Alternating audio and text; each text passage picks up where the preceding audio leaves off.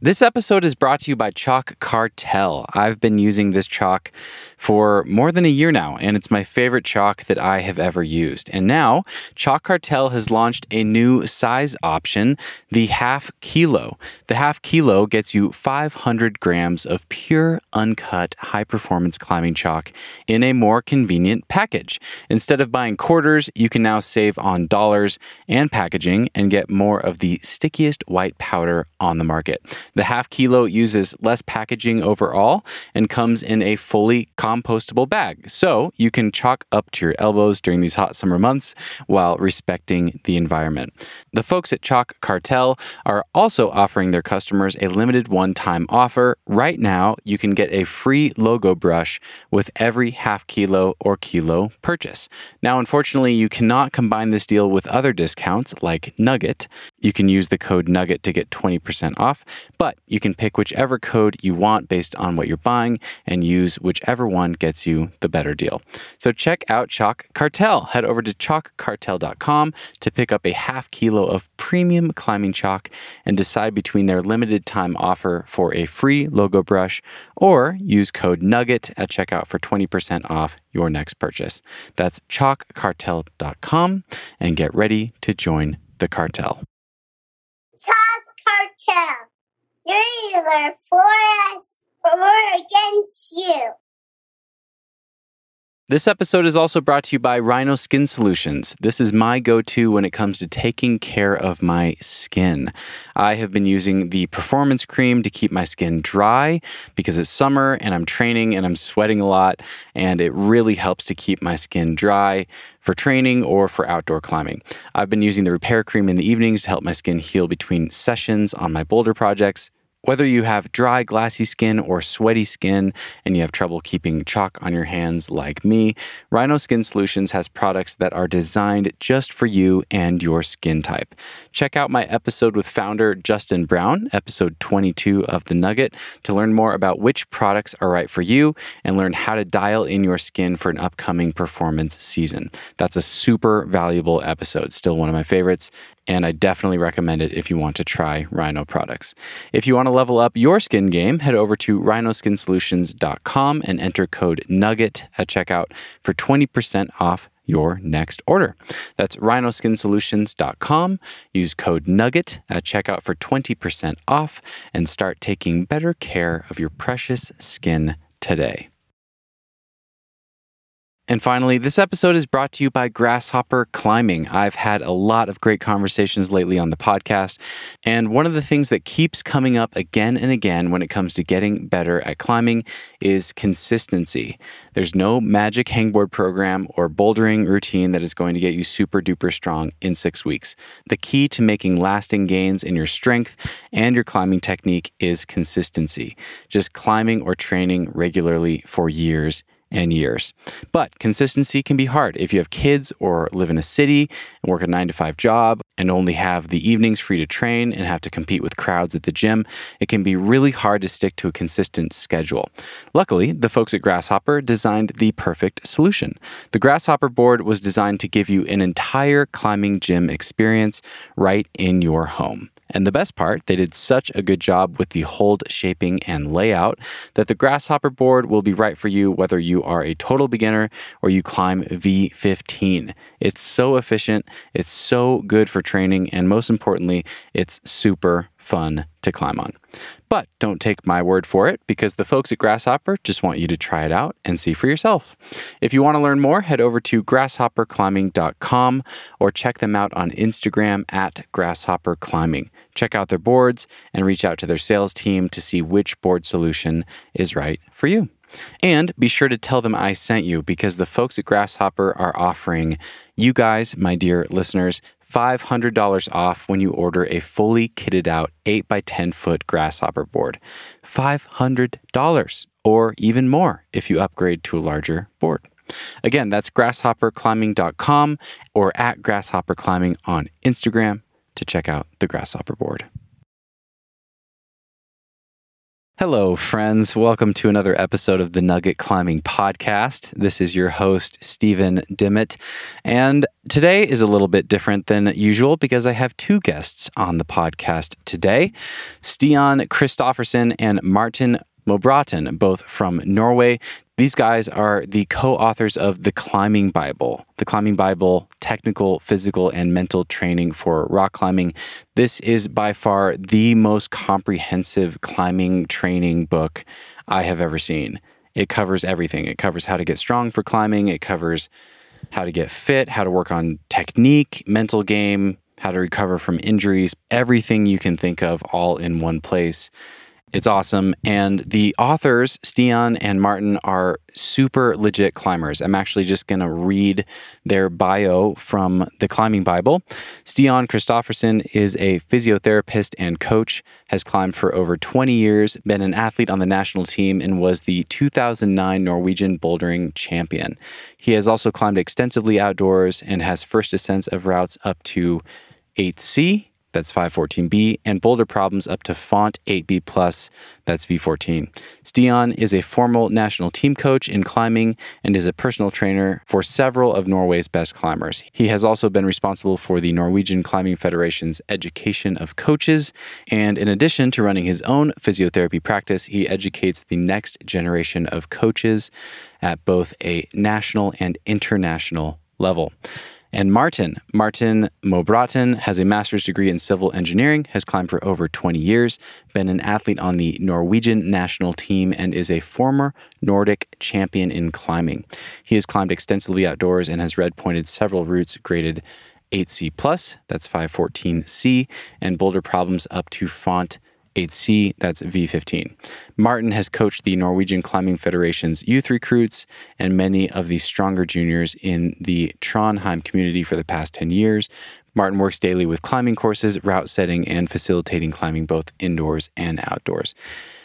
I'm going to summarize all that. These guys are both total badass climbers. They're super educated. They've been doing this stuff forever. They've done a lot of coaching and they took 20 plus years each of climbing and coaching experience and put it all together into a book called The Climbing Bible. So I hope you enjoyed this episode. We talked about many, many things. I spent some time getting to know both Stian and Martin.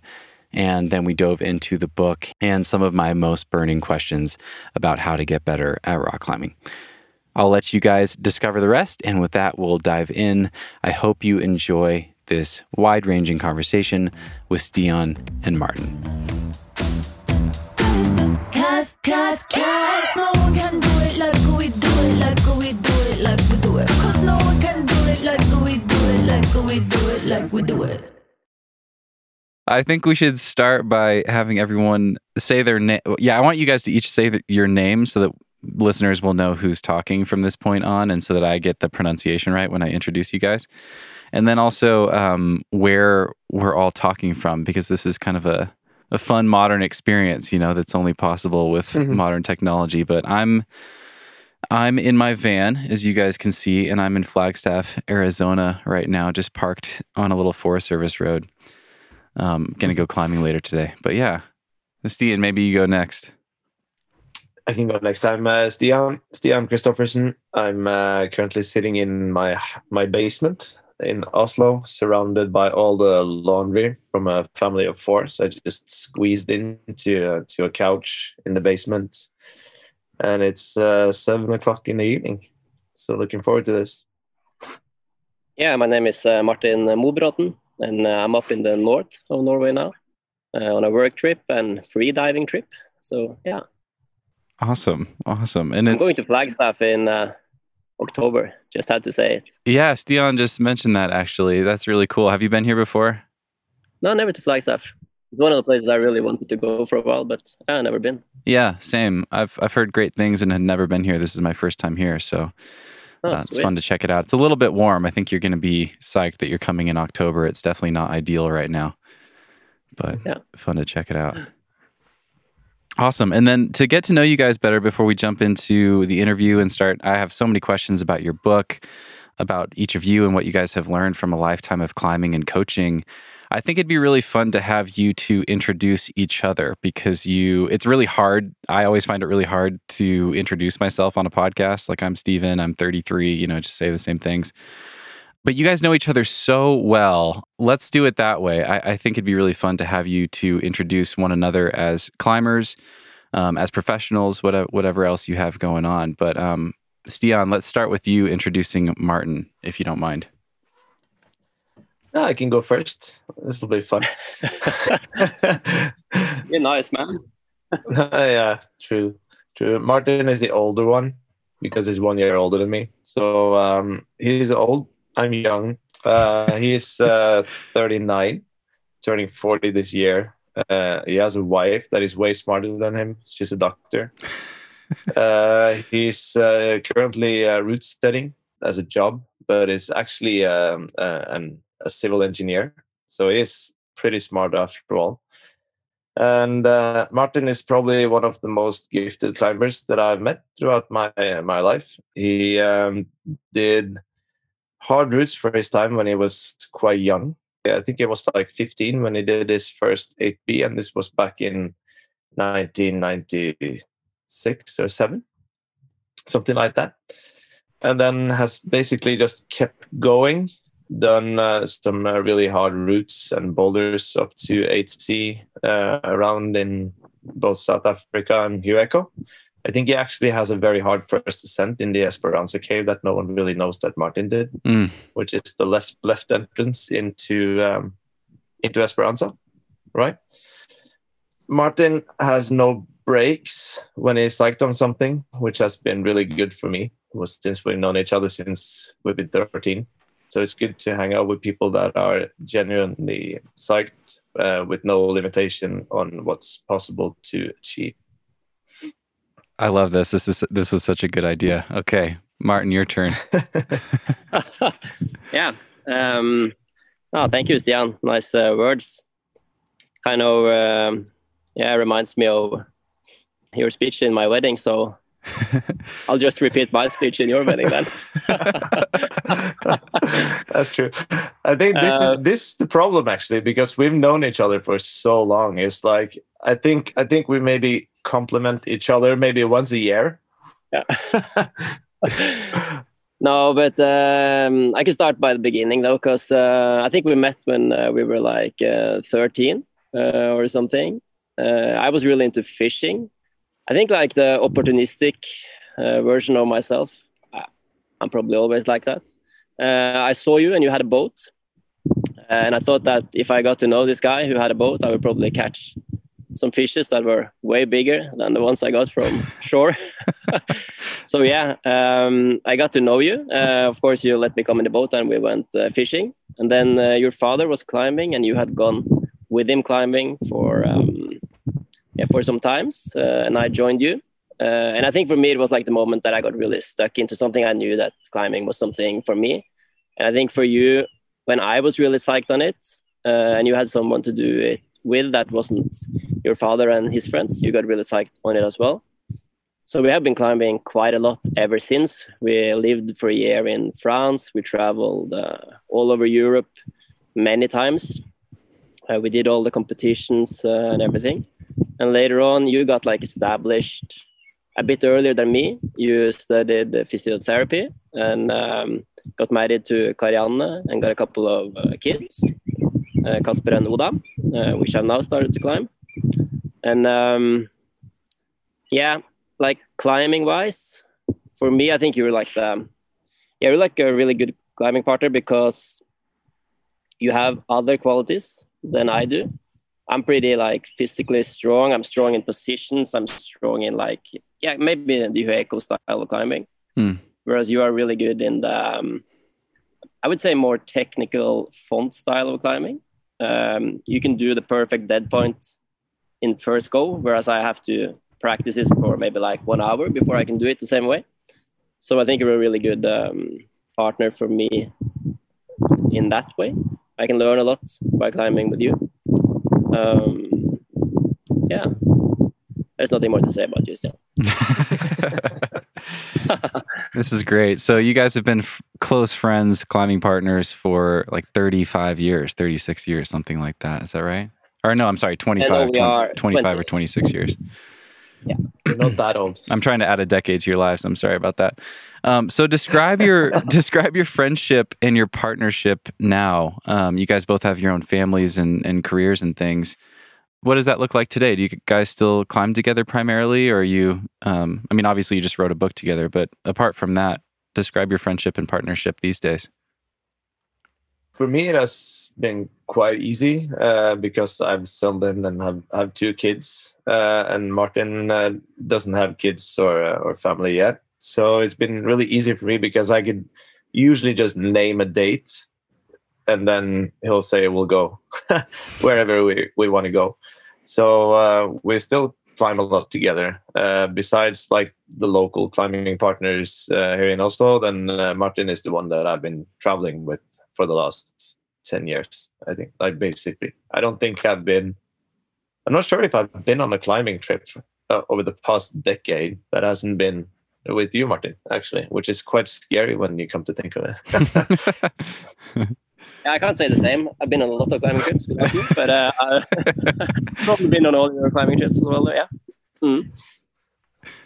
no, but it's like um, I think we're the kind of friends that um, it's very easy to go on a trip with you because it's the way that it has always been. You know, uh, I mean, we know each other very well, and it's always fun when we go traveling.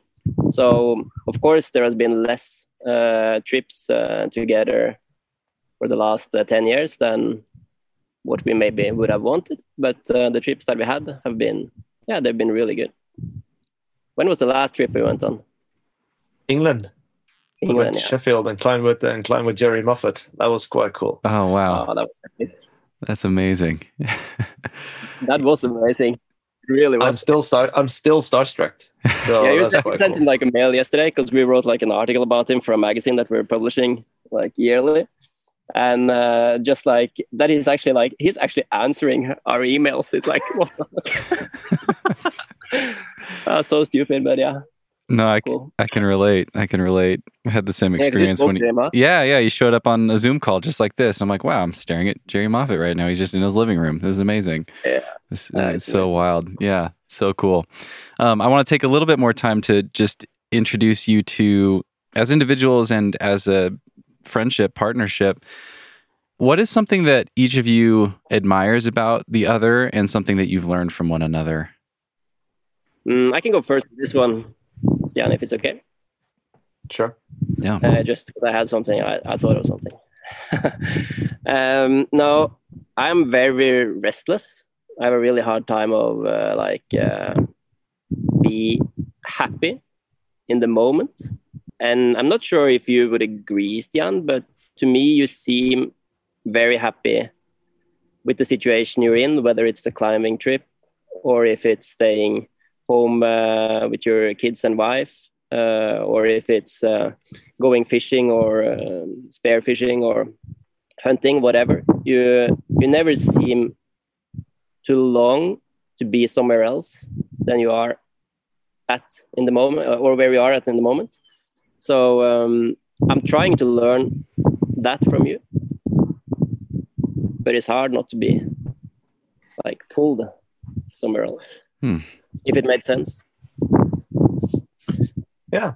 I'm. Uh, it made sense, and I'm glad to hear. I guess that's kind of a psychological self-defense system that you built when you get kids. That you just have to. you just have to have to enjoy the moment. Um, no, but I think, and I think this is maybe where we've uh, been a, a good a good combination for for so many years that I think I am I am maybe more present in in the moment than you are by nature, and so so it's the same for me that this this eager to push forward to do to do other things to explore more. Um, like I mentioned in in when I did your did the speech in your wedding that I don't think I would have experienced half of what I have throughout my life if it hadn't been for this need you have to go a bit further to explore more to go and do stuff so i think we may, might feed a bit off each other on that part So so that's what what I admire at least. I mean, you left a very high paid,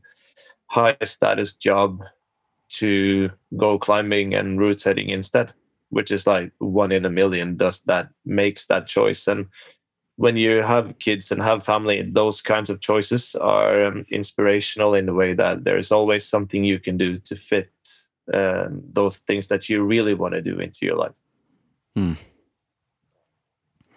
So let's talk about that a little bit. So you guys are both really high level climbers yourselves. You wrote this book together, but you have totally different careers. I mean, Stian, you're a physiotherapist. Um, you work, I think, prim- primarily with high performance climbers, but um, but you have a wider practice as well. And then Martin, you have a master's in engineering, and then have pivoted, and now you're route setting and, and climbing. So. Uh, what does a day in the life look like for each of you? Um, you could also you know, it doesn't have to be a specific day. You could kind of talk me through like what normal life looks like. Like, what's a week look like? Um, what you know, what do you do for work? How often are you getting out climbing and things like that? Um, I can go first. I guess my week is a bit more routine than Martin's. So um, I uh, I have a physical therapy practice. So I'm I I have patients three days a week, and then the two other days are supposed to be uh, for other lines of work, but are usually uh, I usually try to go climb instead because uh, I, I, I start my day by waking up two kids and a wife, and then making breakfast and lunch boxes and all the rest, and then. If on the days that I have patients, I go to the clinic and I work with patients until four, and then you come home and then you make dinner and travel to all different activities with your kids uh, coach handball teams and climbing like youth climbing um, teams for the kids. And then you're home by eight or nine and then um, and then it's not much left of the day. Um, so that's why i keep these these tuesdays and thursdays of mine quite quite sacred to mm. go climbing or to go training and then try to fit in all the other stuff. nice. Do you block those days out entirely for climbing and training? You try not to work at all on those days? I try to, but it depends a bit. Like I also run uh, a podcast with another friend of mine, which is more related to physiotherapy and musculoskeletal health um, in Norway. So I try to put some of those those interviews on on those days and uh, when we have deadlines, for instance, for the book or lectures or other stuff, then those always go into the the Tuesdays and Thursdays. But then, if I know that I'm going out climbing, then I can usually do all of my work in the evenings or very early in the mornings, and then you have the rest of the day off. Mm-hmm. Usually. Mm-hmm. So, uh, so that's um, that's a week in a life. Thanks for that. Yeah, I think we lost Martin. He uh, yeah. He said the computer died. And he's going to fix it. Okay. Um, well maybe i'll just let's just let's just keep going since uh, i don't want to take up all your time and then we can kind yeah. of fill him in. Um, tell me about some of your own proudest climbing accomplishments. I know you recently climbed I, I believe your first couple 9a's which is so inspiring to me to hear that after you know 25 26 years of climbing that you're climbing your hardest still. Um, but yeah, I don't I don't mean to answer for you. What are some of your proudest climbing accomplishments to date? Um, I think that first one you mentioned um, is one, but we can come back to that. I think one moment that I really remember is doing um, the first route that I climbed that was rated 8A uh, when I was 15. That was a really big big moment, uh, obviously, um, as it always is when you break into different grades. Uh, it was also a moment because uh, I came home. This I did this route in Corsica on a family holiday, and then you come home, and then it just it gets downgraded just because you did it, and it wasn't in Norway. Uh, so it was a, a it was a, a, moment of contrasts from uh, from like being really satisfied with accomplishing something, and then being hammered down afterwards. Hmm. Not necessarily hammered down, but it was. I think the climbing community was harsher like 20 years ago than what it is now. So uh, it was educational but a bit harsh. So it was this moment of contrasts that was really good. Um, I remember um, I remember completing a trifecta in Buoux of like old school routes. There are three really classical routes on the Bout du Monde sector in Buoux that I'd been looking at since we were like 15, 16. And these are Taboo, La Rosa la Vampire, and Chouca. And I did uh, La Rosa la Vampire as the last of those three when we lived in Aix-en-Provence. And uh, that was also a moment because i I'd been looking at those routes for like four years when we were there on vacation. And then suddenly you'd done, done them all three. Hmm. Uh, so that was quite cool. What an amazing experience. I, th- I think so many people listening to this can relate. Like you, especially for those of us that started later in life, you know, like not as six year old kids or whatever. We can just remember these moments of seeing something and it just being like, oh, wow, that's that thing, you know, and then a few years later you've climbed it or you've you've climbed all these classic ones at this cliff and um, it's such an empowering feeling that just feeds that like want to see what else is possible you know Yeah, definitely, and it, it sort of like represents more than a than a grade. Uh, it represents something that has been in your dreams for a while. I remember bringing home a postcard of Antoine Le Menestrel, like this classical um, picture where he's um, where he's biting on a rose, doing the rose move on La Rose et la Vampire, uh, and been looking at that for a long time. And then then you then you've done it, and it's not it's not that it's really hard or anything. I've I've done things that are way harder, but it's just that that accomplishment, um, which is which is cool. just for context how difficult are those three routes Uh, Taboo and Chouca are 8A plus routes, French 8A plus. So 13C Uh, so for us. 13C, Mhm. yeah. And then um, La Rosa de Vampire is 8B, 13D. Got it. Okay. And then um, then yeah, like most most recently, I, I did a first ascent of a route last fall in in October, um, which I I've, I've given 9A, uh, which is the hardest thing I've done ever, uh, and that was I felt that I I had one really big gap in my repertoire as a climber, uh, and that has been like projecting something that's really hard maybe maybe too hard, uh, but just sticking with it, uh, Mm. and then seeing if it, if it goes or not. So, and then COVID happened, and the gyms closed, and all the activities for the kids got shut down. So suddenly you had more time. So I decided to like invest like a training season throughout the winter, and then just a whole outdoor season on on just that project uh, to see if it was possible. And if it wasn't, then I at least I tried. And then so I, I I don't know how many days it took me that season. I'd been trying it on and off for a few years, but like I think maybe 40, 30 or 40 days that Okay. season. So I think I had three days on different routes uh, that season last year.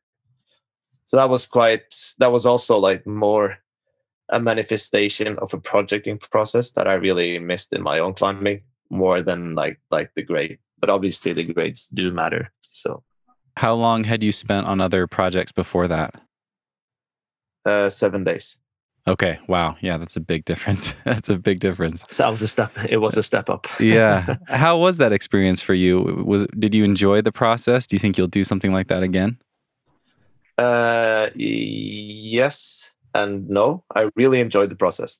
Uh, actually, uh, it was really cool to be that psyched on something for such a long time. Um, I'd never had that, you know, that projecting experience where you fall off quite high and then you'll never get up there again. Mm. I never had that, so it was fun. Like I made high points until I clipped the chains.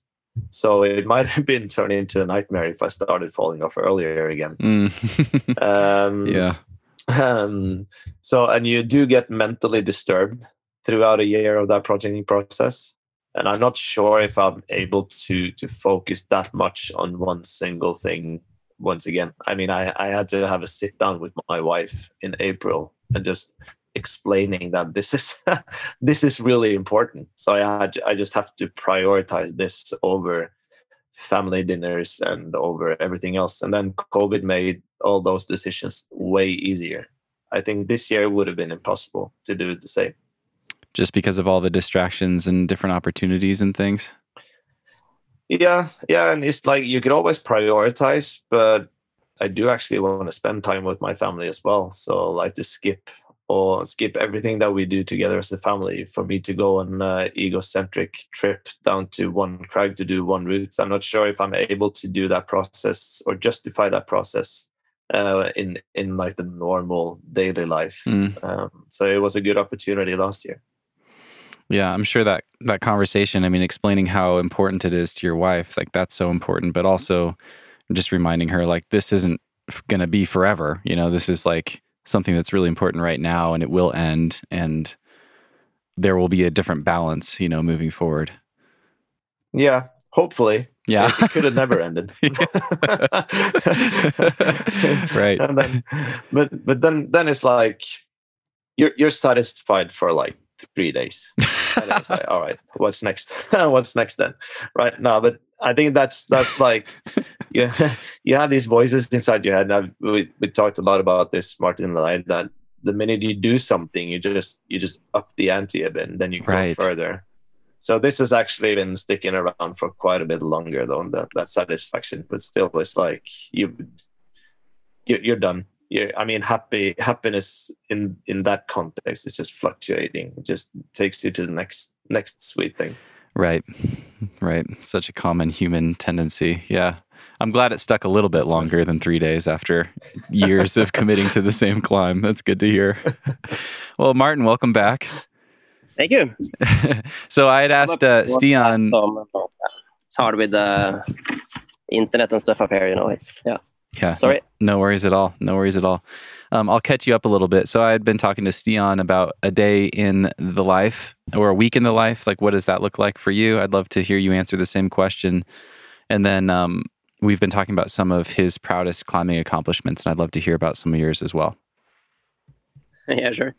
Um, no, if uh, it's a typical day, I could um, actually describe this day because I think it's quite typical of my day. Uh, so I actually live in Trondheim, which is in the middle of Norway. Uh, now I'm up in the north of Norway. Um, it's a 13 hours drive up here. I drove up here because I wanted to do a bit of spearfishing uh, on the way and also while being up here. So today I've been route setting for eight hours and then I tested the routes came home, had some food. Now I'm doing this uh, podcast uh, with you, and later on this evening, I'll probably go spear fishing and shoot a halibut that weighs 50 kilos. That's not a typical day, but I'll try. but uh, no, like um, Stian says, uh, Stian said, I tend to have no breaks, so I tend to fill my days quite full really, really tired and I have to like stay in bed and sleep for a couple of days and then I do the same all over again for a couple of weeks and then I get tired again. So I think that's like I get to experience a lot and do a lot, but it's really hard to or at least now earlier it was easier for me to have focus on climbing and do hard things because you kind of need to have focus to do hard things. So I think that's that's actually hard because there are so many things that's fun to do and it's so much to climb so much fun to climb a lot so yeah projecting and sending hard things is yeah it tends to be hard for me to do but that's a typical day Okay.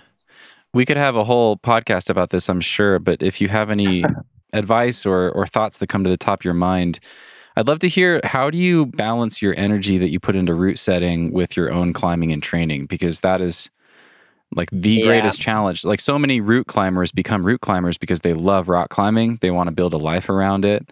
Uh, they want to Yeah. be in the industry, you know, but it's it's brutal. I mean, I don't have very many friends who seem to be able to sustain it and climb well without just being injured all the time.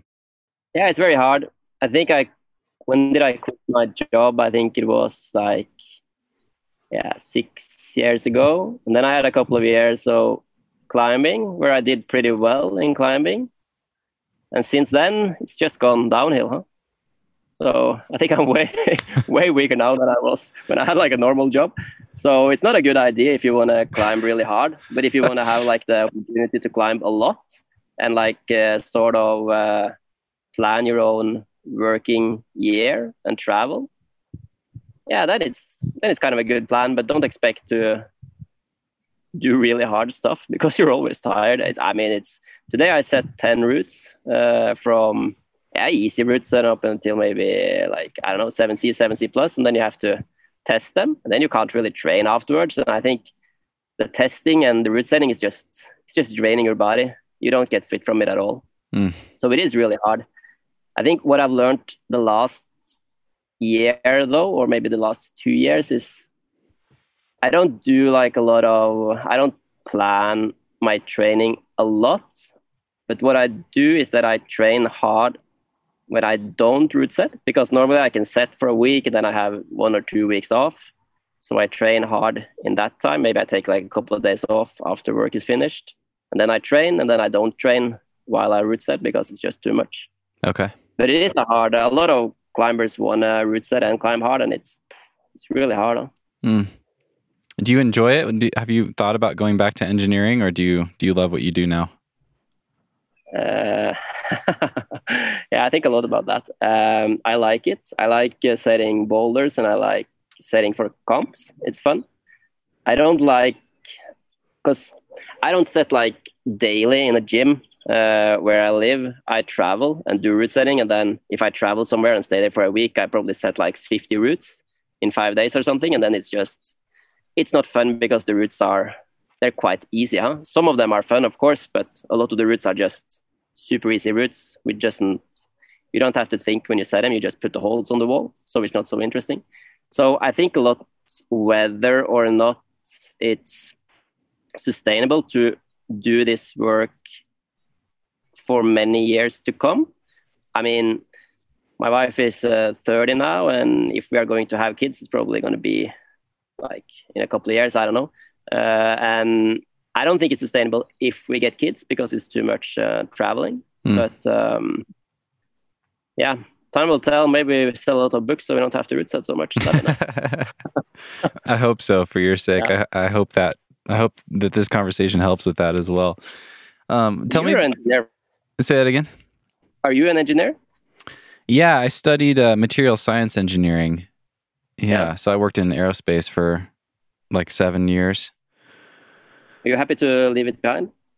I am happy to leave it behind. Yeah, but I can relate to what you're saying. Like you you have this idea in your mind that if you get into the climbing industry in some capacity or just have a lot more time climbing, it'll like be magic, you know, it'll be awesome and you'll just start crushing everything and it's it's not really that simple and I've been it's been a reminder that, you know, actually having some amount of structure in your life and having kind of a built-in routine and being able to plan around work can work really well for progressing at climbing and making sure that you're not overdoing it. Um, I think I had more intention and focus when I was training when I had that cubicle job. Yep.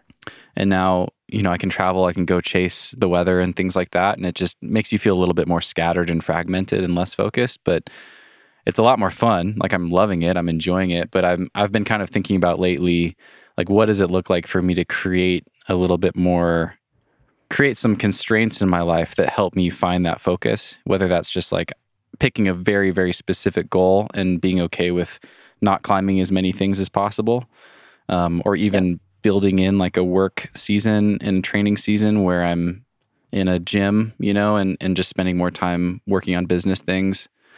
But yeah, overall, I'm I'm I'm happy to leave it behind. Yeah, yeah, yeah. What about some of your proudest climbing accomplishments, Martin?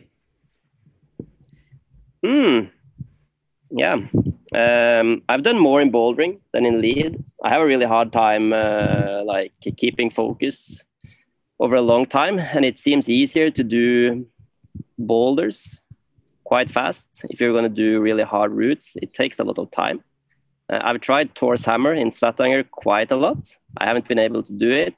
I go there, like I start a project in spring and I'm pretty strong when I get there and I can do the moves quite easily. And then I start to get the endurance to maybe link the whole thing, but then I'm too weak to do the moves. so I can't get through the bottom. So it's really hard for me. I I mean, I lose patience. I stay there for a couple of weeks and then I just start doing easier stuff. It's just, I find it really hard. But bouldering, I have done some things that I'm quite happy with. I think actually like my proudest or I'd say I have two things that I've done that I'm quite proud about. The first one is probably an FA at Vingsand called uh, Wolverine that I projected for quite some time. I tried it over uh, like a couple of years. I don't think I was strong enough in the beginning, but then after coming back from Hueco the first time we were there, I was able to do like the crux and do it to the top quite fast. But then it's quite a lot harder to do like the crux from the beginning. But then I knew I could do it, so then I projected it quite seriously though uh, for probably half a year, and I did it in winter, and it was yeah I had like not a I wouldn't say like a competition with Tilo to do it first. Tilo is like a Norwegian climber, is very strong, but we were both trying it, and I got a bit stressed that he was getting really close, but he lived in Oslo and I live in Trondheim, which is way closer, so. it was easier for me to go there and try it more than for him. Uh, and it was like in the end, it was like a bit stressing, you know, because sometimes it's just fun to uh, project something. And if you are, but I really wanted to do that one first. Uh, and then it was a bit stressing in the end because he got so close. Then I did it though, and I was really happy. so that's probably like uh, one of my hard, or it was was the first really hard first ascent though, uh, which was really cool. And I also like first time Nalle, and Nalle Hukkataival went to uh, Vingsand. I was trying it with him and he wasn't able to do it in a couple of trips. And I mean, if he had rain and shitty conditions, but it just felt really cool to do something that was really hard. And I knew it was hard because really strong people had tried it. Mm. So probably that was like the coolest, uh, like doing something hard experience. Uh, but I think maybe my best experience was uh, repeating a boulder that Bernd Zangerl put up on an island outside of uh. It's called Shantaram and um, it's like a long, really long boulder, probably 15, 20 moves. And I was projecting it basically by myself. Nicky Ceria, the, the Italian, he was there in the end. And Tilo was also there trying it a bit uh, in the end. But I had so many trips where I draw my car out there on a day trip. It's a three hours drive and borrow the boat and draw the boat like a small shitty boat for half an hour. Parked the boat dragged it onto the shore and walked all my pads up there. It took like maybe five hours just to get to the boulder. Wow. And tried it for like it was always so cold. There's like a wind tunnel there so it's really cold. And tried it for like a couple of two or three hours and then um, I then packed up my shit and yeah took the long way back i did that for maybe i don't know 10 days or something and um, I kind of like that experience though. Uh, it's draining when you do it, but it feels like an adventure, even though it's quite close to your own home and you've been there many times. It's, yeah, it feels a bit tougher than just doing like a boulder really close to the city. Mm-hmm. Mm-hmm. So I think maybe that was my proudest achievement to finally do that boulder, I think. And uh, I asked Dion to do this just for context. What are the grades of those things that you've just been talking about? That first ascent, did you propose a grade for that? Yeah, I proposed 8B plus for it. Um, 8B plus? I think it is. I think it's a hard one. Uh, yeah, V14. Uh, it's probably a hard one. Um, Shantaram, I probably think it's 8C, but um, I'm not totally sure. Bad only said it was like his hardest um, thing ever. And for me, it felt harder than other 8B pluses I had done at that time. Uh, and Nicky doesn't say anything about grades, so it's really hard to. yeah. I don't know. Probably yeah. like it's A plus or 8C. I don't know. Yeah.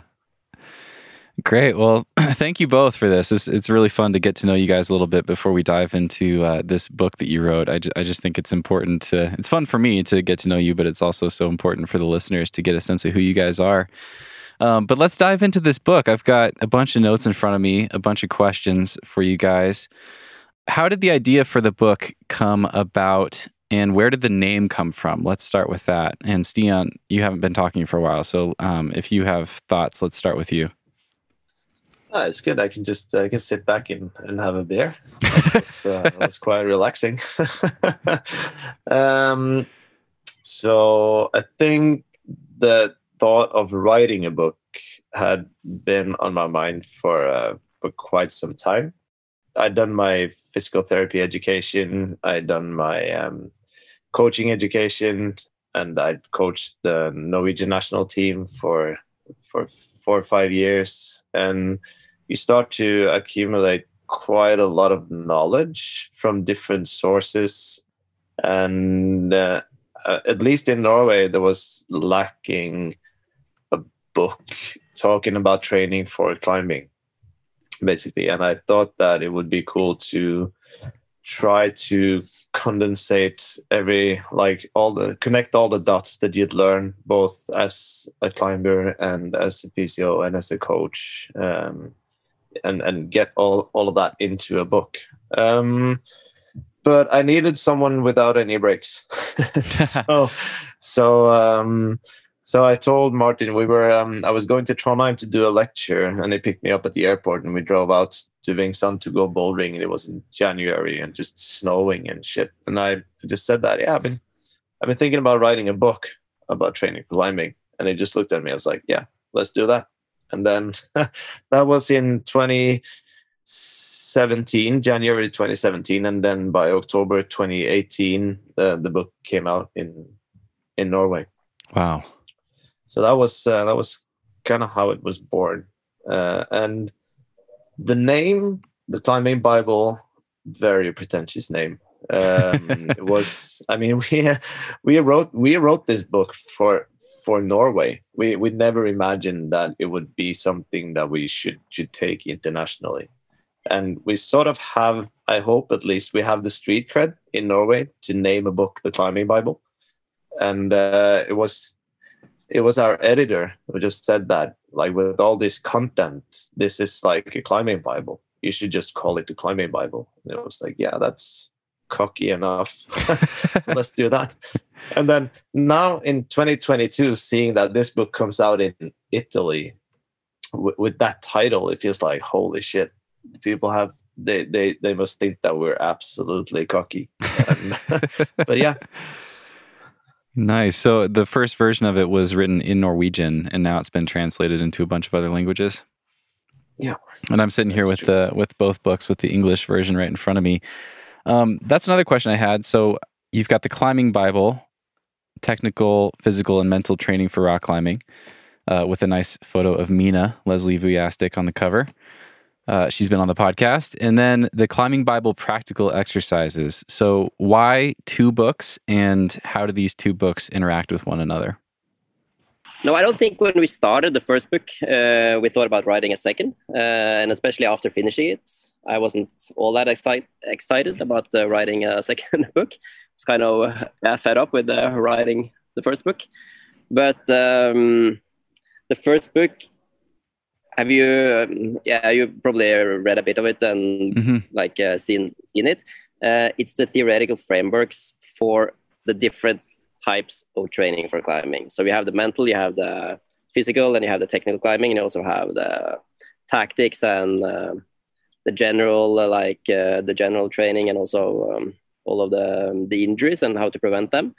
And it was just so much, and we had some exercises to train the different uh, things and we had people reading through the books uh, saying that okay maybe you need you should uh, include some other exercises uh, like explaining how to train the different things and we included some of them in the first book but there are just so many that we used uh, stian has been a coach for basically his whole uh, climbing career and i've been as well except for maybe the last uh, five. I haven't been a coach then. And um, we felt we needed to give then again the readers in norway though all these exercises and it was just enough to fill another book huh so yeah i think like the climbing bible is the book that you have at home and you read and then the practical exercises is the book that you bring to the gym mm. and get inspiration you know to try different exercises uh, for the for the session you're having mm-hmm. yeah and who are these books for? Like, what need were you seeing in the climbing community? Who was your audience when you were writing the Climbing Bible? Is it for every everybody or for newer climbers that are confused and don't have information? I would say there is something for everybody uh, in both books, uh, but uh, in relation to some other books that are on the market, I would say we have more uh, for uh, beginners and intermediate climbers, uh, whereas I think some of the other books addresses the more advanced climber, and they tend to focus quite a lot on the physical training, uh, whereas we want to focus, and I think we do a lot on the technical aspects and also um, quite a lot on the mental aspects, and of course the physical aspects of training as well. But yeah, uh, so maybe in relation to other books, more for the beginners and, in, and intermediate climbers. Okay. Stian, do you have any additional thoughts? Yeah, I think it was it was quite important for us to write a book that was comprehensive for everyone, uh, regardless of their climbing experience. Um, I I think I'd read all of the all of the books that were in a language that I could understand uh, when it came to training for climbing before we wrote this, and uh, even though most of them are really good, they're quite technical when it comes to how they explain things and uh, and especially when it comes to the physical aspect of performance. And i didn't really find it necessary to replica all of that and put it into a book uh, so we wanted to make it easier to understand. And we had a really good editor who is a really keen climber herself. And she's like she said i, I don't want to feel uh, dumb quotation uh, when i read a book. I want to I want to get this feeling of understanding and uh, all the light bulbs going off, uh, and um, and that I can that I can relate to what you're writing about. So if if I don't understand your writing, then you need to rewrite it mm. basically. So we did that a lot, and I think the challenge with that is you'll probably lose like the high end climbers maybe that look into the nitty gritty details on how to do like the perfect dead hang protocol or or these kinds of things. But then again, when it comes to training and uh, and exercise, then you have principles over methods. So I, I hope we we had done a job in the climbing Bible to present and explain the principles, and then you can adapt and individualize the methods based on those principles. Mm. Um, so there should be something in there also for the higher end climbers but but like martin said then it's written in a way that it makes it comprehensible also for those with less climbing experience mm-hmm. so stian you and i um, actually connected through Rannveig Aamodt um, she's become a friend of mine and i know that you guys have worked together for a long time and you helped her rehab after her injury so I actually reached out to her and have some questions for you guys from her, and I want to kick off kind of a more a discussion about like your philosophy of improving at climbing with this question from Rannveig. She wrote, "He's pretty physical in his training program." She's talking about you, Stian. Have him discuss that, and then what he thinks about the mental and technique games and where they fit in. So I thought that was really interesting because you and I had a conversation a few weeks ago, and you talked a lot about the mental and the technique sides of climbing and how that often gets missed in the modern age where we're so obsessed with the quantifiable things, the, the physical training and things like that. But you guys also have done quite a lot of physical assessments. And I actually was just listening to you on the Lattice podcast, talking to Tom Randall and, and talking about your 9C assessment and some of the different physical performance factors or, or strength factors that we can use to assess our climbing and find weaknesses and things like that. So, uh, yeah, I'd be curious to hear about your philosophy when it comes to coaching and helping people improve. How do you think about the physical needs of, of climbers? And how would you weigh that against the mental and the technical side of the sport? Yeah, should I go first since it was uh, was for yeah. Because yeah. I could, yeah. I, I guess for her specifically, it's um, like the the last over the last years, it has been it's it's a lot easier to be an online coach and focus on the physical part because you can quantify it and measure it. Uh, so so then obviously if you make and if you make a training program for something for someone, it's a lot easier to tell them how to do dead hangs or how to do a bouldering uh, bouldering circuit than to actually have a look at them while climbing. It, it takes a lot more more work. So maybe that's also um, maybe that's also as a bit of the explanation. Um, I think maybe Europeans and uh, in Norway as well, we've been traditionally focused on the physical aspect of climbing. I think, and then Martin, correct me if I'm wrong, but I think we come from this exercise physio- physiology world where we try to try to use that method into to becoming better. Whereas you look at uh, the Japanese climbers, they spend uh, way less time on on the physical aspect, on how to train, and more on the movement side. They seem to be doing pretty well. I guess they have fifty percent in the bouldering finals every time in the World Cup. So yeah, I think that I think that we can learn a lot from how they approach climbing through movement and the mental aspect. Um, and it's always a pendulum swinging, I guess. So it like it, it has been more on on the physical aspect. I think traditionally, both in Norway and other European countries, and then maybe it's starting to swing a bit more to the technical and mental aspects. Martin, do you have anything to add to that? Nope. Okay, great. so in um in kind of talking about like I, I want to hear about you guys as coaches and you guys as high level climbers who uh, who have observed many many climbers um, throughout your lives and in presenting all this information in this book and having so many different elements to to learn about and focus on from all the different aspects of physical training and mental training and, and techniques we can work on and visual visualization and um, confidence and all sorts of different things I'd love to hear like what patterns you guys have observed. And I have a list of questions here about what keeps people stuck. And I'm going to ask a series of questions and, and we can kind of go through it in whatever way makes sense to you guys. But what keeps a 511 climber stuck and what keeps people that are newer from reaching 512? Um, and then how does that change as, as we get better at climbing and as we get more experience? Like, do you see different themes pop up for people that are stuck at 512? and can't break into 513? What about people who've been climbing 513 for a long time but can't break into 514 or or feel stuck at the 513 range? Yeah, I'm really interested to hear if there's trends or themes that have shown up for you guys. Martin, do you want to go first? Uh, yeah, you want me to talk about how to go to the next grade, or like trends uh, trends in general that we see or that I see? Yeah, trends that you see, like what are the most common areas where people get stuck at different levels? Yeah, it's a wide question where to begin. Um, I think that a lot of the climbers nowadays they train in really good gyms with quite decent route setting, and that's one of the things that we tried to highlight in the second book with some of the exercises in there.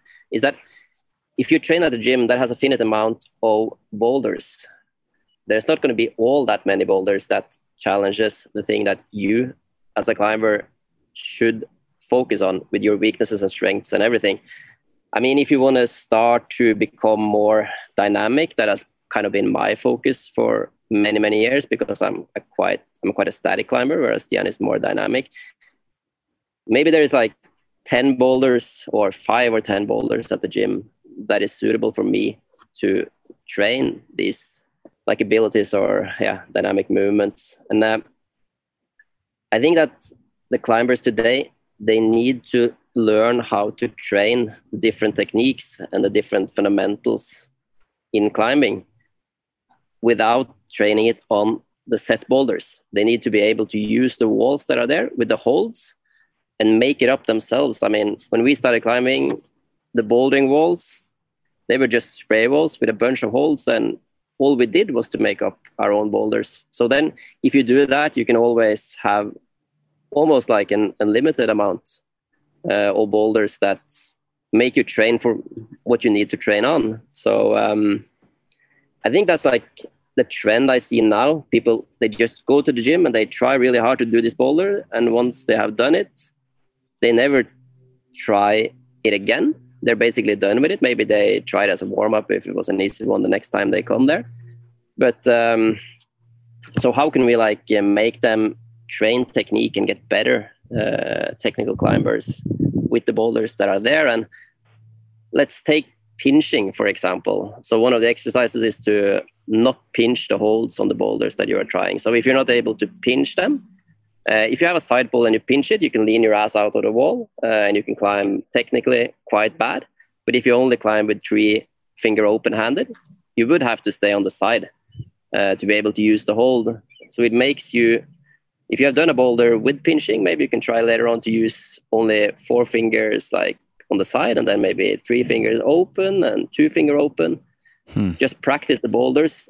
And maybe then if you want to start doing some dynamic movements like a easy dyno or like a, like an easy flick if you if you're a young climber and you want to um, start competing you need to be able to do the flick movements you need to be able to do the clutch movements the pogos everything why can't you just start doing that on jugs on the vertical wall and practice the movements you don't have to find the perfectly set boulder to practice it because you need to learn how the movement is done uh, and yeah, just find a couple of jugs and do a small flick. It's kind of hard to explain it with only words, but I'm trying to do it with my hands as well. But no, that that all makes that I think that all makes perfect sense. It's such an interesting phenomenon that we have, or challenge that we have, where we have so much access to such great climbing gyms now. It's it's um it's really easy to just go cragging at the gym and just have tons of fun and just only climb on things that are really fun and I mean, as as long as I've been climbing, I still default to that every time I go into a new gym. You know, even if I have a training day that I'm supposed to do, you go in there, you've never climbed in there before. It's so tempting to just climb like 30 or 40 new boulders and get completely distracted from from what it you fucks up your skin, huh? You can't do that. Yeah, yeah, it messes up your skin. It's you know, the chances of you actually like doing any of the thing that you were intending to focus on is very low. Like you said, maybe there's one or two boulders in there that are relevant for what you know what you should be focusing on. But modern gyms are almost like designed to distract us um, yeah. from the focus of, of specific intentional training. and I Think, like the trend now, I mean, not to not to be an asshole, but I think like ten or twenty years ago, the climbers were better at climbing. Now mm. they are worse at climbing, but they are way stronger. Mm. And they are so strong on hanging on the fingerboard. And I mean, yeah, that's nice, but you still need to be able to climb to use it. Right. So I would say that's like the biggest trend of today, but it doesn't really answer how to get from 511 to 512 though. That's okay. I mean, I I just have a list of questions, but you know, the the questions just serve to lead to interesting comments from you guys, and and this is all very interesting and helpful. So this is great. Um, Stian, do you have thoughts either on what Martin said or on the the question of themes and what you see keeping people stuck or where, where climbers get hung up at different ability levels? I think at, at, if we can say the lower levels, like yeah, just like five five eleven to five twelve, basically just about climbing. You need to climb more, uh, and then you have some.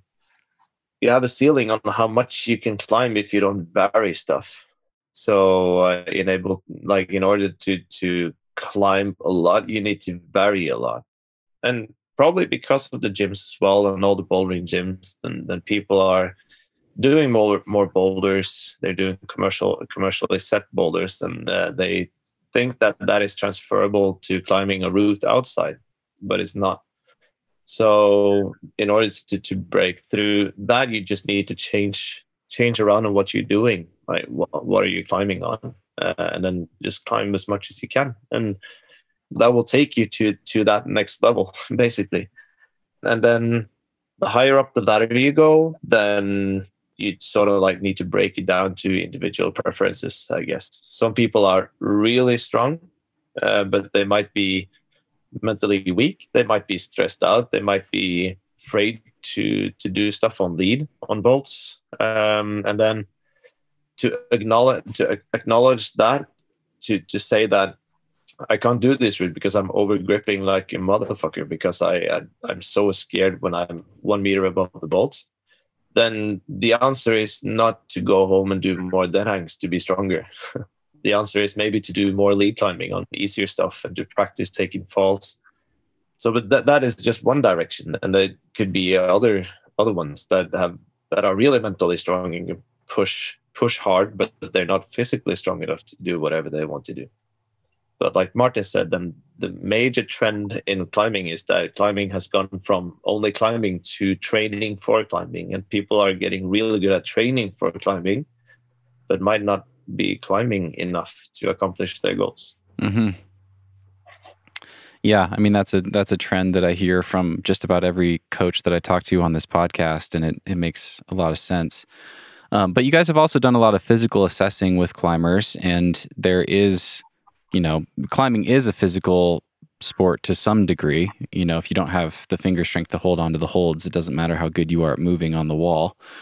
Um, how important are the different physical characteristics that we need as as climbers? You know, finger strength, upper body pulling, core. I know you guys have done the the 9C test. I'll link to the video of you guys doing the 9C test with Magnus actually for people that haven't seen it because it's it's just entertaining if nothing else. But uh, yeah, how how important are each of those different physical components? Well, they're weighted the same in the test, so maybe they're the same. uh, no, I mean finger strength is by far the most uh, important. Yeah, and probably then comes yeah. Correct me if you think I'm wrong, Stian, but then probably comes pulling, and then probably um, like core in the end but yeah, finger strength by far. There are so many climbers who are very, very strong in the fingers, and yeah, their physique is not so good. Besides that, so it is the most important for sure. But it depends on the style, though. I mean, if you want to climb uh, vertical, um, really crimpy boulders, then finger strength and flexibility takes you a long way. But if you want to go to Hueco, you will need uh, some uh, upper body and core mm-hmm. Mm-hmm. strength as well. Yeah, I, I, I agree. Like especially maximum maximum finger strength in relation to body weight is what is like highlighted as the most most critical performance factor of all the physical aspects. Um, so it makes a lot of sense to work that specifically. Uh, but it's it's a bit like it's a bit like downhill skiing, I guess. Like you could be the best on the World Cup circuit on downhill skiing when it comes to squatting, uh, but you might not be the best racer. Mm.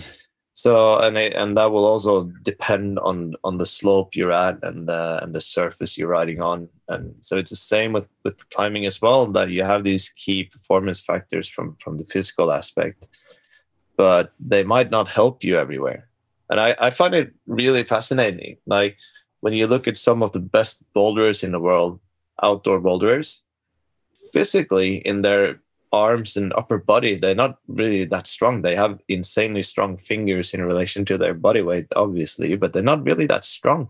I think it was Giuliano Cameroni who, who like posted a video of him doing his first one arm, and then he had done several 8C boulders. And then you have people in the gym doing four one arms, but they can't do a 7C boulder. So it's like you you know you have to know what tree you're barking up if, you, if you want to go somewhere. Yeah, yeah, that's so interesting. I think Martin, you had a great point there. I, have I've felt for a long time very strongly that you know we tend to just lump strength all together in one big bucket, but I think making a delineation between finger strength and then other body strength is huge. Like I, I, I agree. I think finger strength. I, I meet so many climbers that um, that climb at a high level with varying degrees of body strength. Like some of them have weak shoulders and weak arms and weak core, and some of them are insanely strong in those areas. But it seems like they all have really strong fingers, and um, they can kind of adapt their climbing style around other physical limitations or strengths that they have. But that seems like the real common denominator. I don't know any real high performers that actually truly have weak fingers. You know, some are better at getting the most possible performance out of their finger strength than others. But yeah, that does seem to be like the the clear number one.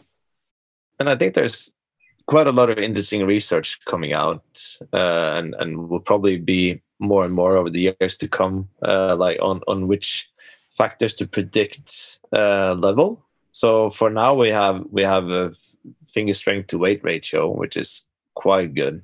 So like you can categorize climbers depending on how how how strong they are in the fingers in relation to body weight. But then Dave Giles and the guys from from Lattice, they're doing their critical force testing to see like for how long you can sustain uh, sustain your force, uh, which seems to be also quite predictive on, on climbing level. And then you just need to test a lot of climbers. And the more popularity climbing gains, then the more re- research will be done on it. So it'll be really interesting to see how this plays out in the future. Mm-hmm. And we will be right back. This episode is brought to you by Frictitious Climbing. Today, I want to tell you about two of my favorite products from Frictitious. First up is the Easy Board. The Easy Board is hands down the most versatile hangboard that I have ever seen. It's portable, meaning you can take it to the crag, hang it from a tree or from a bolt at the sport cliff. But what makes the Easy Board unique is that it comes with a mounting plate that allows it to be used as a traditional hangboard. In just a few seconds, you can mount it above your doorway at home in any of four different orientations and use it just like a regular hangboard. It's light, it's compact, and it covers all your bases.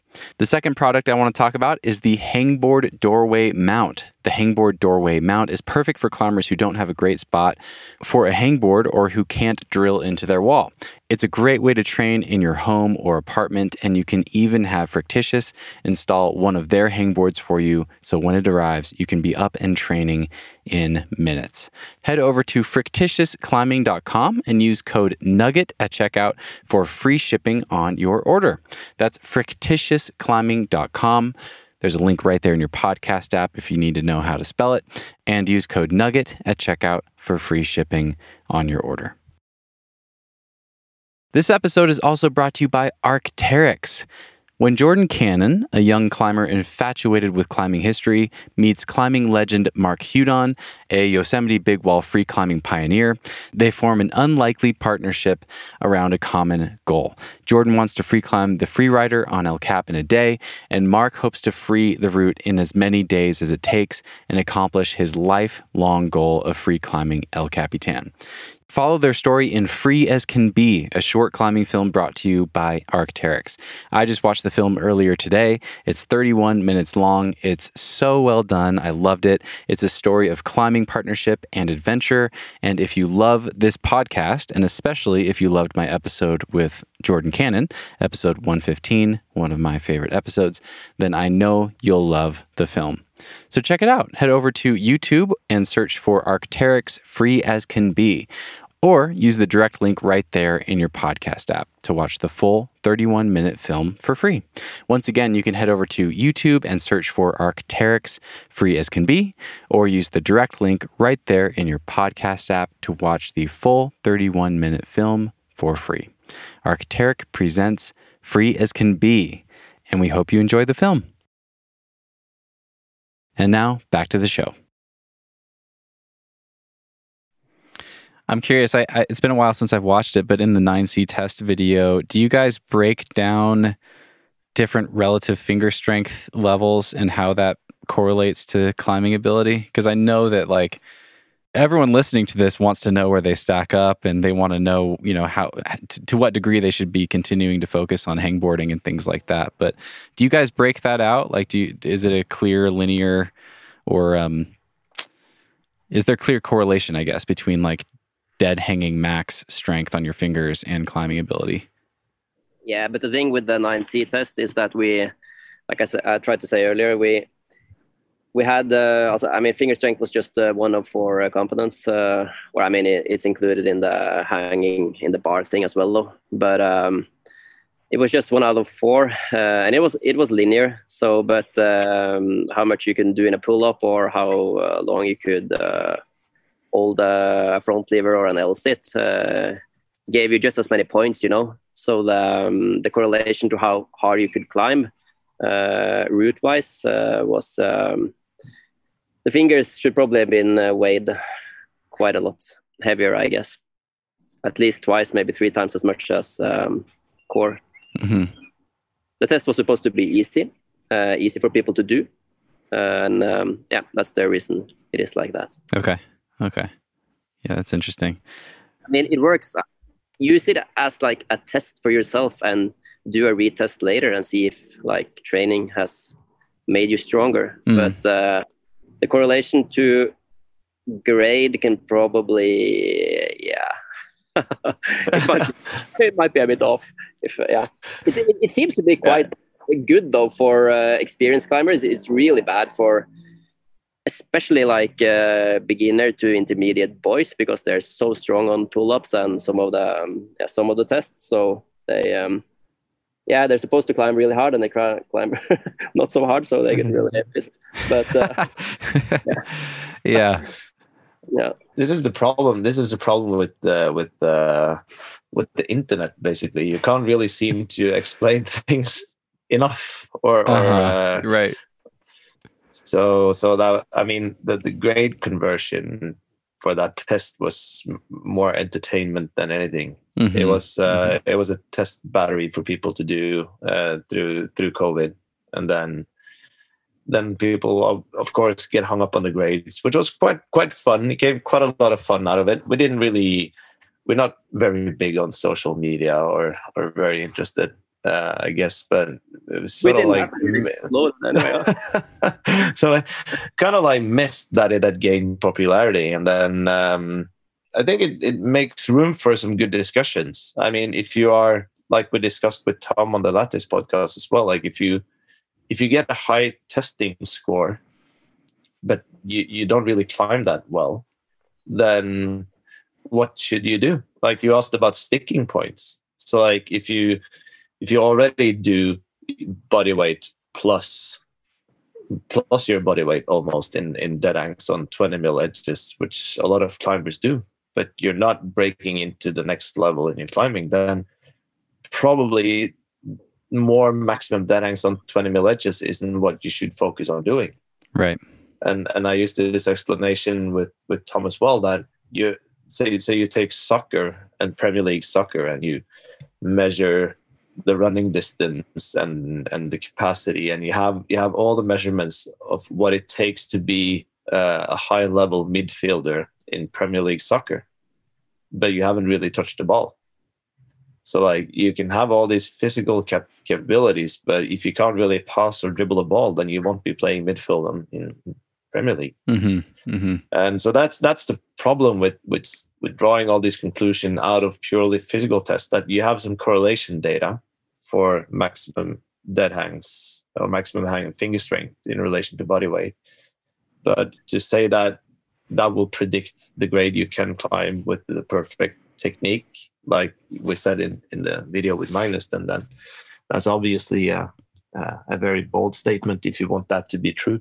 Hmm Yeah, it, it seems like a useful assessment tool for those who are willing to be really honest with themselves. You know, like it can highlight a very clear weakness, whether that's a physical limitation or what probably happens more likely is, you know, young, stoked dudes take this test because they're the ones that are watching it on YouTube and think it's really cool.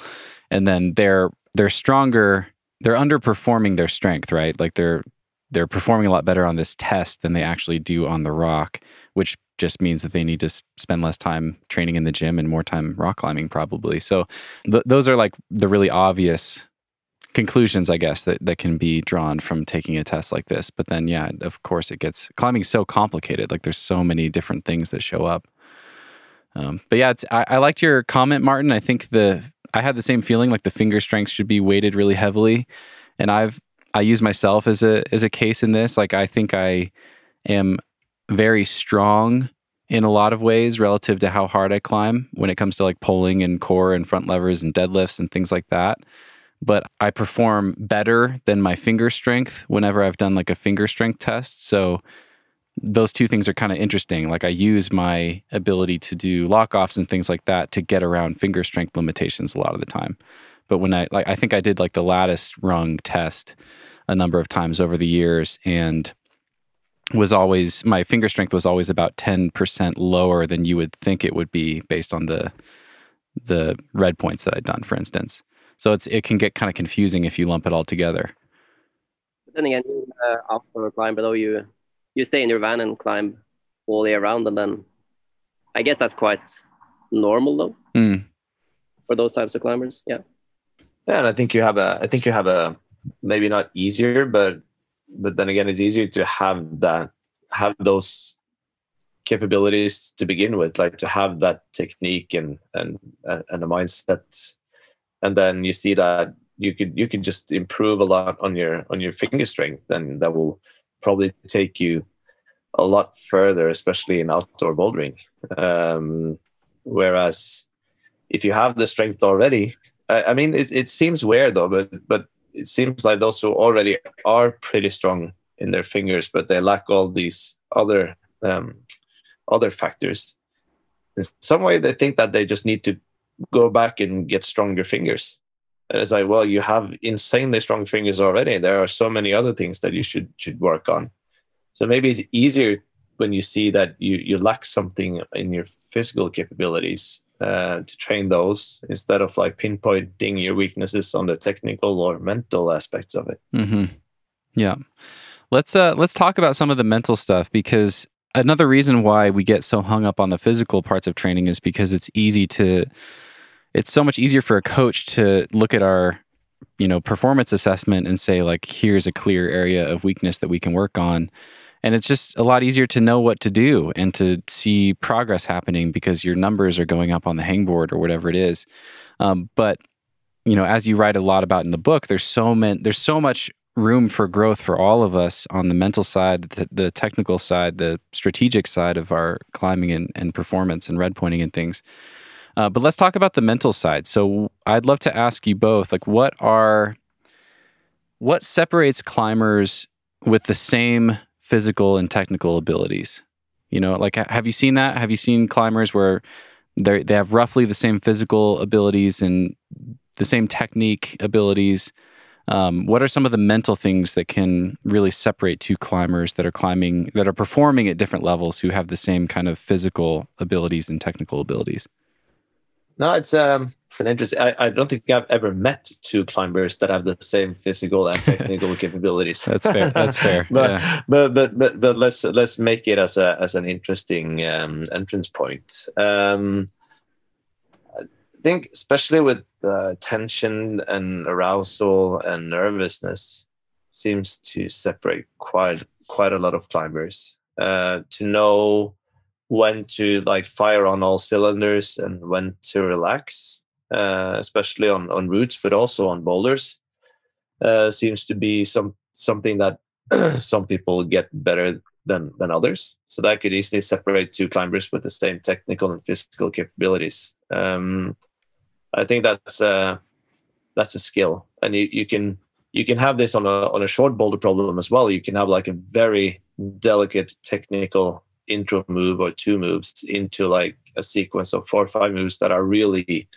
physical and explosive, and then you might have a top up on top of that. You need to bring your your uh, tension level like mentally both both up and down over just the course of a short boulder problem and that I think that that could easily separate performance between two climbers, uh, all things equal. Yeah, and I think it's like um, that's on the send of like a specific route or a specific boulder, but it's kind of important to differentiate a bit. I think whether it's projects, as I suppose me to have those projects because I don't have the patience to deal with them. I just get really, yeah, it just gets really boring for me in the end, and I'll just tend to fade out of it and try something else. Uh, so that's one like mental strength that some people have is this ability to just try it and try it and try it and actually I think it's fun for a long time my wife is like that she's done some really uh, some routes that are pretty hard uh, and she can climb on them for one year, two years. We have friends that have stayed in Spain uh, doing like nine A's and nine B's, I think, down there. Sindre, isn't it nine B, Shilam? And they stayed mm. there for four years, climbing on the same route. Wow. Basically every day for four years. To me, it's it's impossible. I cannot understand how they can do it. I would get so tired. So that's like one type of uh, mental strength. And then you have the mental strength uh, of being able to push yourself really hard uh, when you're training. So I've been training a few times with uh, Magnus Midtbø, who's the strongest bastard I know physically. I mean, so many strong climbers out there, but physically he's such a beast. Um, and I mean, he keeps it pretty simple, or at least he used to do. He just said, "Don't ever let go. Just tell yourself that you're going to crush this hold every time you go for it, uh, and have good breaks and everything. But every time you try to go for a hold, don't care whether you break your fingers or whatever happens. Just hold the hold." Uh, and that makes sense, you know, if you're going to train uh, strength, just pull really hard, it makes sense. And um, there's also like different mindsets I find for trying certain boulders. Stian talked about it a bit earlier, but people can like, I mean, we used to be able to get really angry when we were trying really hard boulders. And if you go to Hueco, it helps to get, I mean, for me, it helps to get really angry. I just have to like, uh, if I experience some serious pain on the warm up, ah, it's really good. I get really freaking angry and I can pull super hard. Uh, or if I know that like a guy has done this boulder and maybe that's like a bad sort of uh, motivation, but if I know somebody has done it and I expect to be stronger than this motherfucker, I will pull so hard. And that helps me a lot on these boulders. Whereas now I'm getting older and I cannot find this aggression. It's really, it's really annoying. Yeah. but then it's maybe then like lead climbing because then I find like yeah, if you just go there and climb and have fun and like experience the day and shit, then yeah, it kind of works on long routes, you know. So mm. yes, there are like ways to find this uh, sort of a mental um, sides of yourself. Or yeah, so mental is um yeah, it's um it's an interesting uh, chapter for sure. That's yeah. I, I, love what you just you said. I in Hueco, Steven, you've been there a lot, huh? Yeah, I've spent the last two winters in Hueco. Yeah, and it's I, am just laughing because I I can really uh, I can really relate to what you're saying. When I was younger, when I was like 19 and 20, I just wanted it so bad. Like I would be driving out to the boulders, just like just like with you know gritting my teeth basically listening to angry music just like pissed off at this first hard move and like i'm gonna pull my ass off the ground today you know and uh, i'm i'm definitely happier now that i've let go of of that angst but uh, sometimes i can relate i'm like i wish i could find that again like where did that fire go you know it's yeah. it's still there when i really really need it but it's it's uh, it's harder to find these days you're only 33 huh?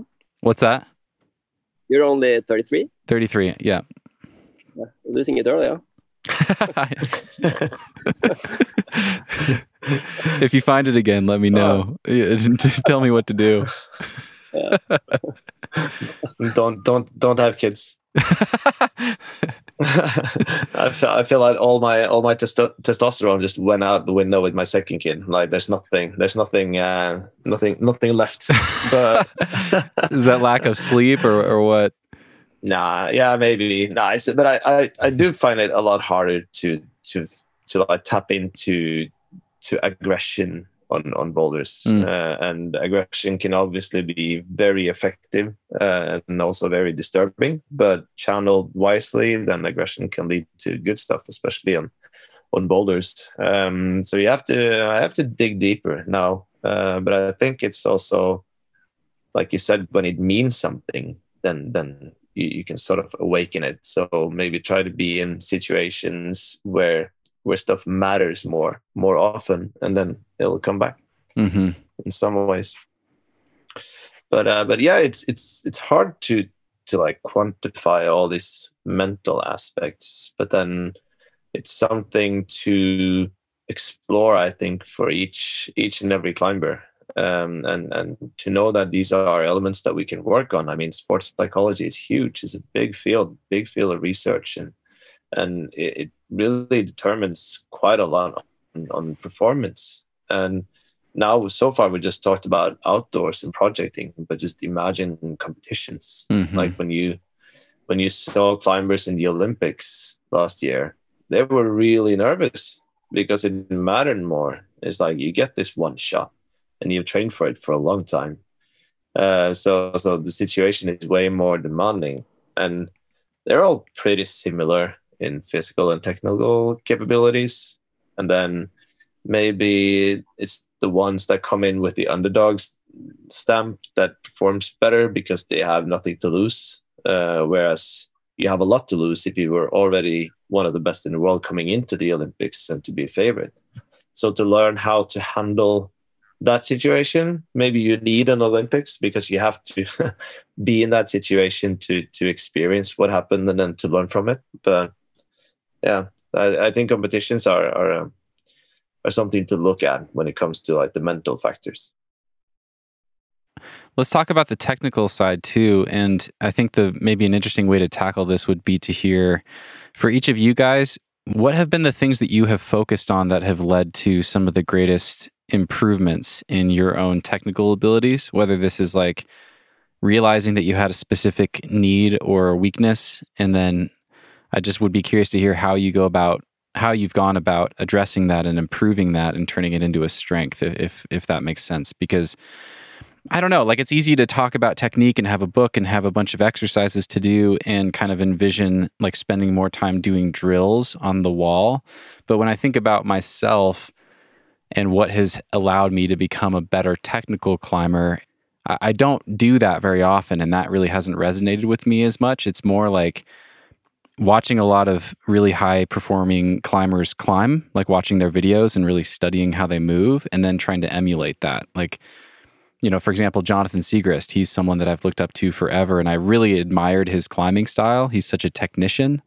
And I just tried to climb like that for years and years and, and just had a lot of focus on trying to lock lock things in and just be very precise and, and very um, intentional with every single foot placement and how I grabbed every hold and things like that. And then I got to a point where I was like, okay, I actually am probably climbing too statically a lot of the time I would benefit a lot from being more aggressive and using momentum more. So then I kind of did the same thing, but copying like Jimmy Webb, you know, studying a lot of his climbing videos and just, I actually learned this from Christophe Bichet. Like I had a conversation with him on the podcast and he just, he'll pick somebody and then pretend to be them for weeks at a time, even like kind of act like them at the climbing gym when he's not climbing. And I thought that was really interesting. So that's something that I've tried and has actually helped a lot. Like I'm to try to model Jimmy's just aggressiveness on on the side of a boulder. You know, if I'm trying a, a boulder with more dead points or dinos or dynamic movement or things like that, more power. But yeah, I'd love to to hear from you guys. Do you have like a chapter in your climbing where you focused a lot on a specific technique, and what was it that helped you improve at, at a specific thing? Yeah, I can uh, I can go first on it, uh, Stian, because I guess we have the same uh, story, just the opposite way. uh, it's funny that you mentioned um, the copying uh, thing because actually one of the um, exercises in the um, in the second book is um, called copycat, which is exactly that. Try and uh, mimic um, the way uh, another climber does a boulder. Do it the exact same uh, way, and preferably a climber that has other strengths and moves in a different way than yourself. So um, it's actually a really good exercise, and um, that was meant doing like a single boulder, but this can for sure be done for a period of time on all boulders. But uh, I had the exact uh, same experience, I think, as you, Steven, because I was really, really static, uh, and I think that was linked to um, or static in my climbing style. Um, I think that was linked to um, maybe like not a.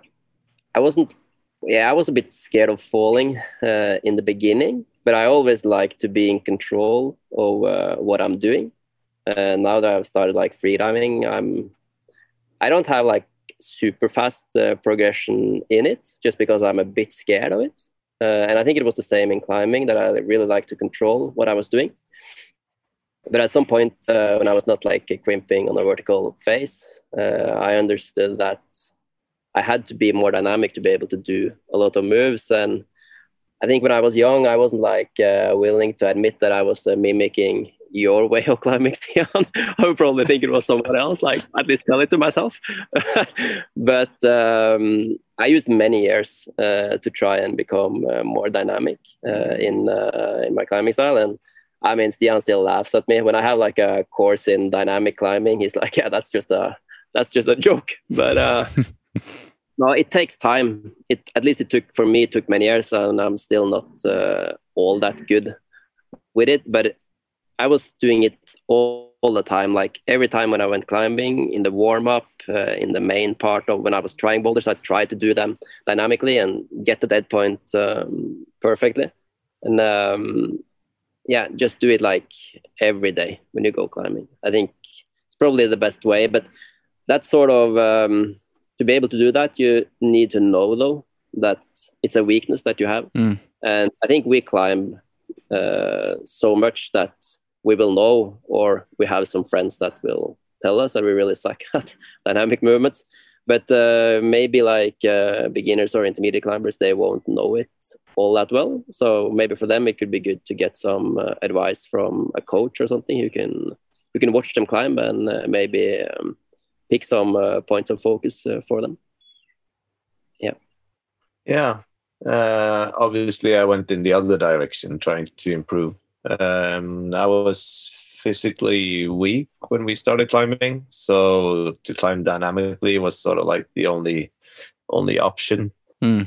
So that came in like from from from the beginning, basically that that way of climbing to create a lot of momentum from from the lower body uh, and and swing more through through moves, and then you come to a point and the walls get steeper and the holes get worse and you can't really like, to, to to climb all dynamically without having the ability to be calmer uh, and and position your body better. Um, it, it's not just it's not compatible with climbing harder stuff because the climbing gets like you have all these elements in in hard climbings where you need to be precise you need to be static you need to control movement. So i spent the winter working that and i failed miserably because i didn't get that much stronger and i really screwed up my dynamic way of climbing because I sort of like over overdid my weakness. Um, so I spent like when I when I bouldered, I tried to lock off more uh, and move with less momentum to be able to control the swings better. And I think it could have worked. I just did it too much, uh, and then I sort of like forgot a bit what I was good at Mm. um, so it's this pendulum again that, that you have something that is really good, and then the pendulum swings a bit too far to the other side, and, and you sort of like forget what you were good at. So I had to go a bit back to to my roots and then find other ways to work it. I think this to, to look to others uh, and not necessarily always mimic them, but at least reflecting on on why they climb as they do. Um, like why is it better for him or her to move in that way? And what happens when i do the same? And i, I think that we, we've been climbing, climbing for a quarter of a century now and we've seen so many climbers. I think you just intuitively think like that and you want to try to move like the best climbers you see uh, and and you try it out on the wall. Maybe not maybe without even thinking too much about it but i think like deliberate practice is that is that you you you do something with intention so like you can do the same move four times and you can do it with four different styles and see what the difference is Mm. but if you're not reflecting on what the difference is then what what's what use is it so you need to do at least you need to reflect on it to be able to improve Yeah, that's great. That's really yeah, that's that's really great. Thank you guys both for all of that. I have a question in front of me. I wanted to ask you guys both what have been some of the primary focuses in your own climbing that have led to improvements or breakthroughs? And of course, we've already been talking about that a little bit, but Stian, I want to go back to a comment that you had earlier about the commercial climbing gym and how people climb a lot of the commercial set boulders and then that doesn't translate to rock climbing the way that they expect it to.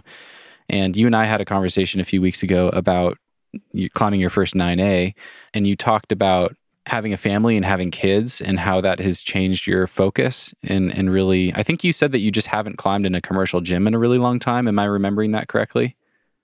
yeah i think i said something like i don't i don't do anything that doesn't directly transfer into what i'm trying to do Mm. so i train in a commercial gym but we have a really good spray wall setup with like 30 45 60 degrees walls uh, which are really good set um, i had maybe three weeks in december uh, 2021 that i did just commercial set boulders for fun besides that, I haven't done commercial set boulders for like three years. Wow. because it doesn't really, it doesn't.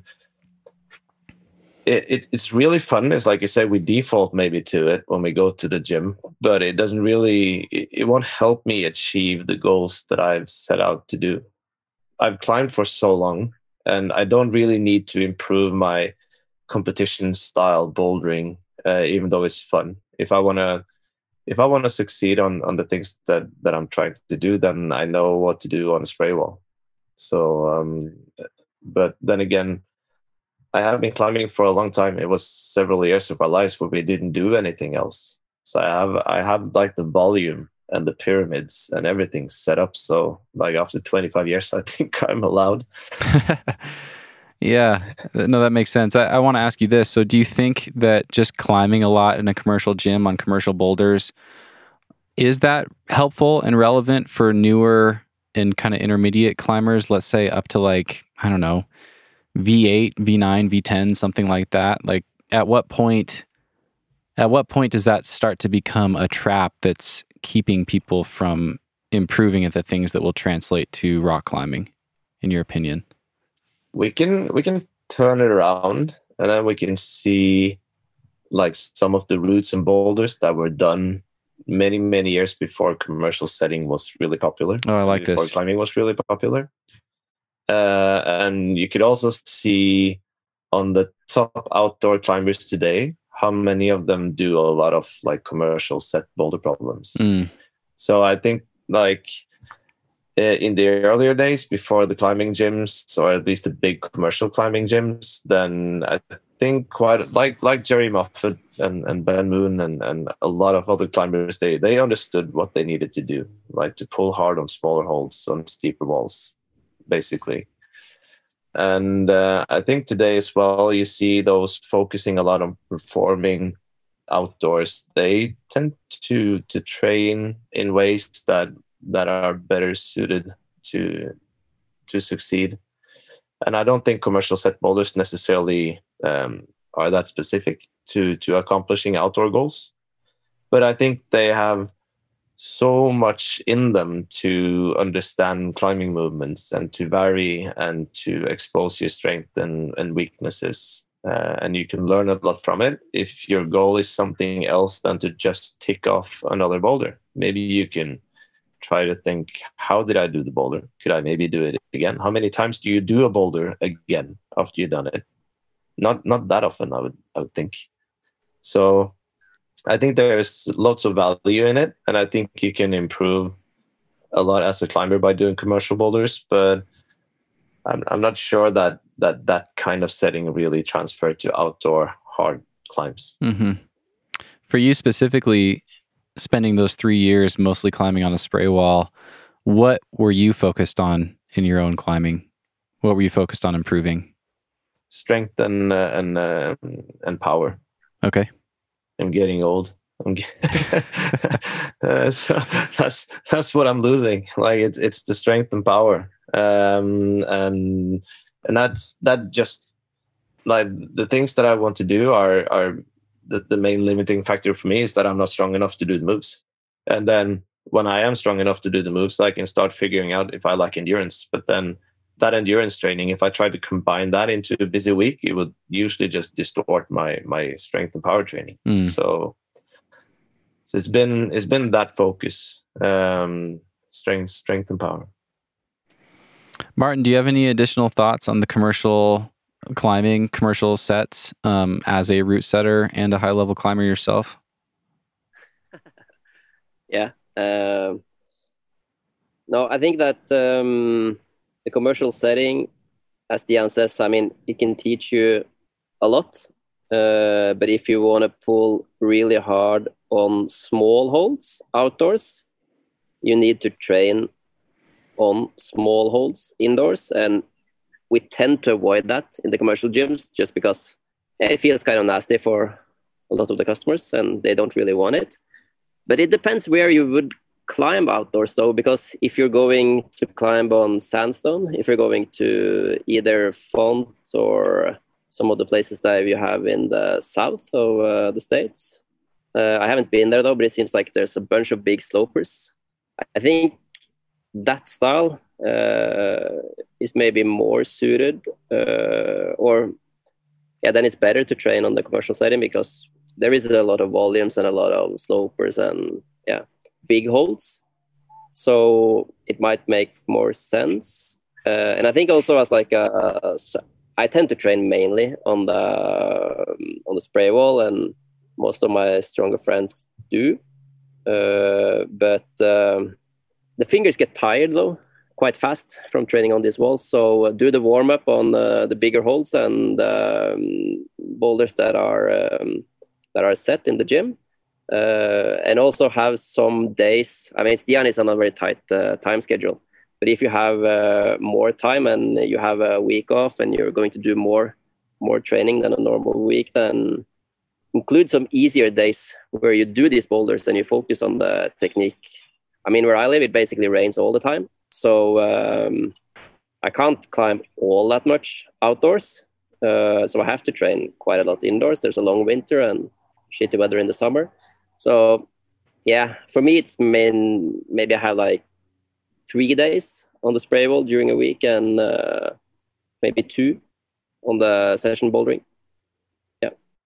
Yeah, I think I think that like Martin said that if, if you have more time and, and and we can come back to that Steven, but that that what's make it makes the priorities easier when you don't have that much time. You not you need to focus on some things. Um, but when you have more time to climb, to to see that intensity in climbing isn't just the physical intensity. Like if the walls get steeper and the holes get smaller, then the physical intensity increases. So it's harder for your arms and, and fingers.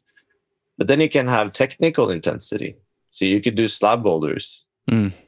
That doesn't really interfere with anything that you've done besides maybe getting mentally fatigued by pushing your session too long. But but but to see that you can challenge yourself technically uh, and physically in the same session is not ideal. But if you want to lump things together, then you could do that.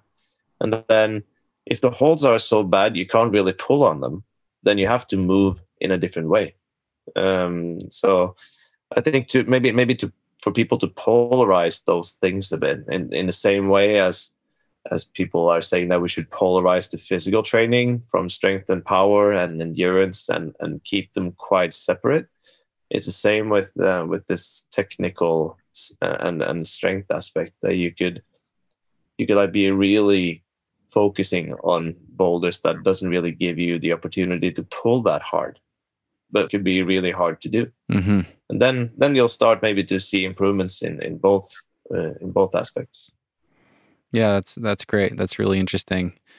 Yeah, and for someone that has more days, um, yeah, you can't you can't strength train five days a week, or most of us can't. If we if we are, then we're not actually trying as hard as we could. So, adding in those technique oriented slab days, they're really fun. For one, yeah, very humbling. It, it, often, yeah, it's very humbling and, it's, and, it's, problem solving. And I've mm. yeah, and I've had I've had a hard time having younger athletes like do them as well because it's it's quite like yeah but if i haven't if i'm not tired after a session then i haven't really trained. But it's like you, you can spend two hours on a couple of boulders like technically really difficult. And if you if you don't do either of them you probably learn something.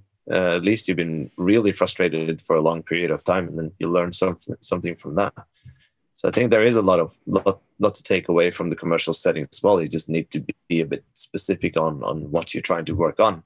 And usually we just pull towards the things that we could probably do uh, in a session or in a few goes, and then you give it a few goes. You might do it, you might not. You move on to the next one, and you get your favorite wall angles and your favorite hole types. And we we're just humans, so we go back to whatever we we're good at and and there's the mental aspect like this metacognition part of it to to to see yourself from the outside and like i basically do the same on every session. Mm-hmm. this, this is not going to take me anywhere.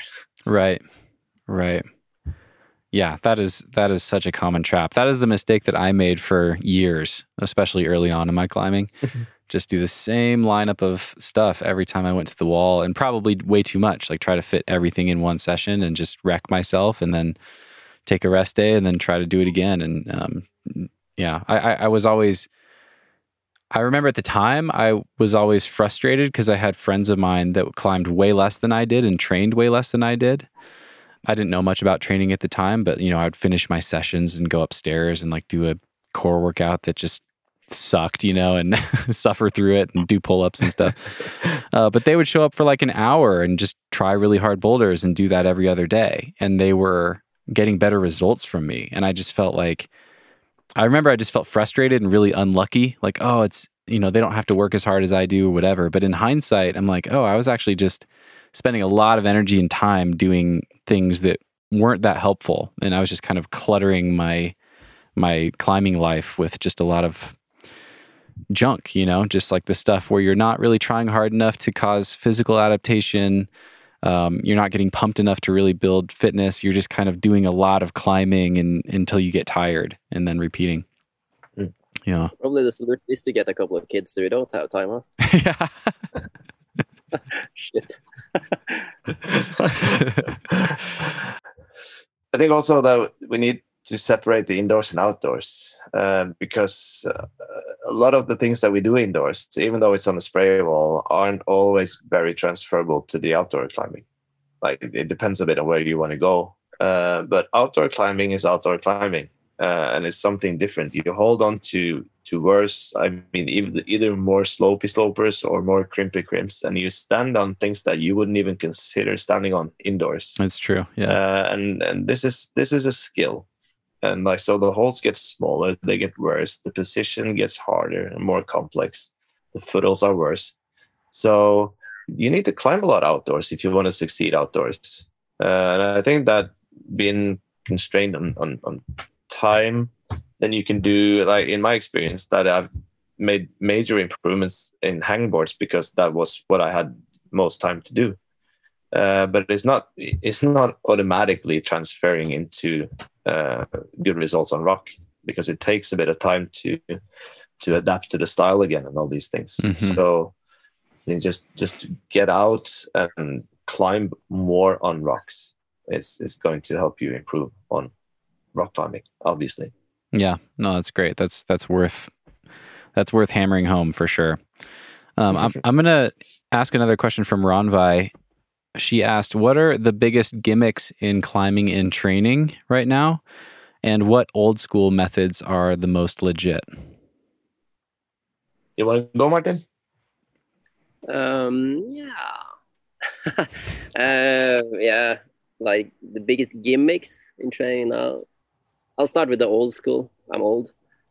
Um, no, but I think like uh, back in the day, I think a lot of people had it quite right.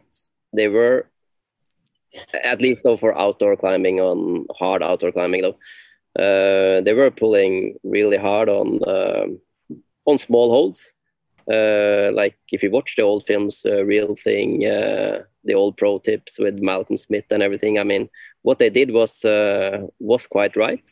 We spoke with Jerry when we were over there now, and like he said, I mean, I wish I hadn't trained like you said, Steven, like that hard for every session because it makes you injured uh, and it tends to it doesn't optimize like the outcome of your training. Uh, you won't get that much stronger, at least not as fast as you could if you don't rest enough.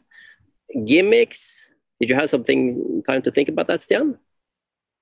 Yeah, I think I mean we're we're Norwegians. We can just say that we don't really understand what gimmicks are, and then if the if, the- if the answer is offensive in some way, we can just say, "Oh, sorry, it was wrong answer for wrong question." um, I think there there is an obvious gimmick into uh, into um, measuring stuff, um, which has been a part of sports science in other sports for a long time, and it was about time that it came to climbing with all the possibilities of measuring everything, like from just peak force to rate of force development to what time period in a rate of force development curve you should be measuring um, to measuring uh, the oxidative level in your forearm muscles as you do stuff. Uh, so, there are there are a lot of instruments coming into climbing um, in a sports science way, which are really cool um, and in in a few years we'll probably know more on how to use them. Um, I think the pitfall is that people tend to get more focused on if they should hang something for seven seconds or 12 seconds, or if they should do 10 minute blocks of finger training every day, or if they should do maximum hangboard training two times a week. Uh, if they have good or bad contact strength compared to their maximum finger strength. Like you get trapped in all these measure measurements, basically. Mm.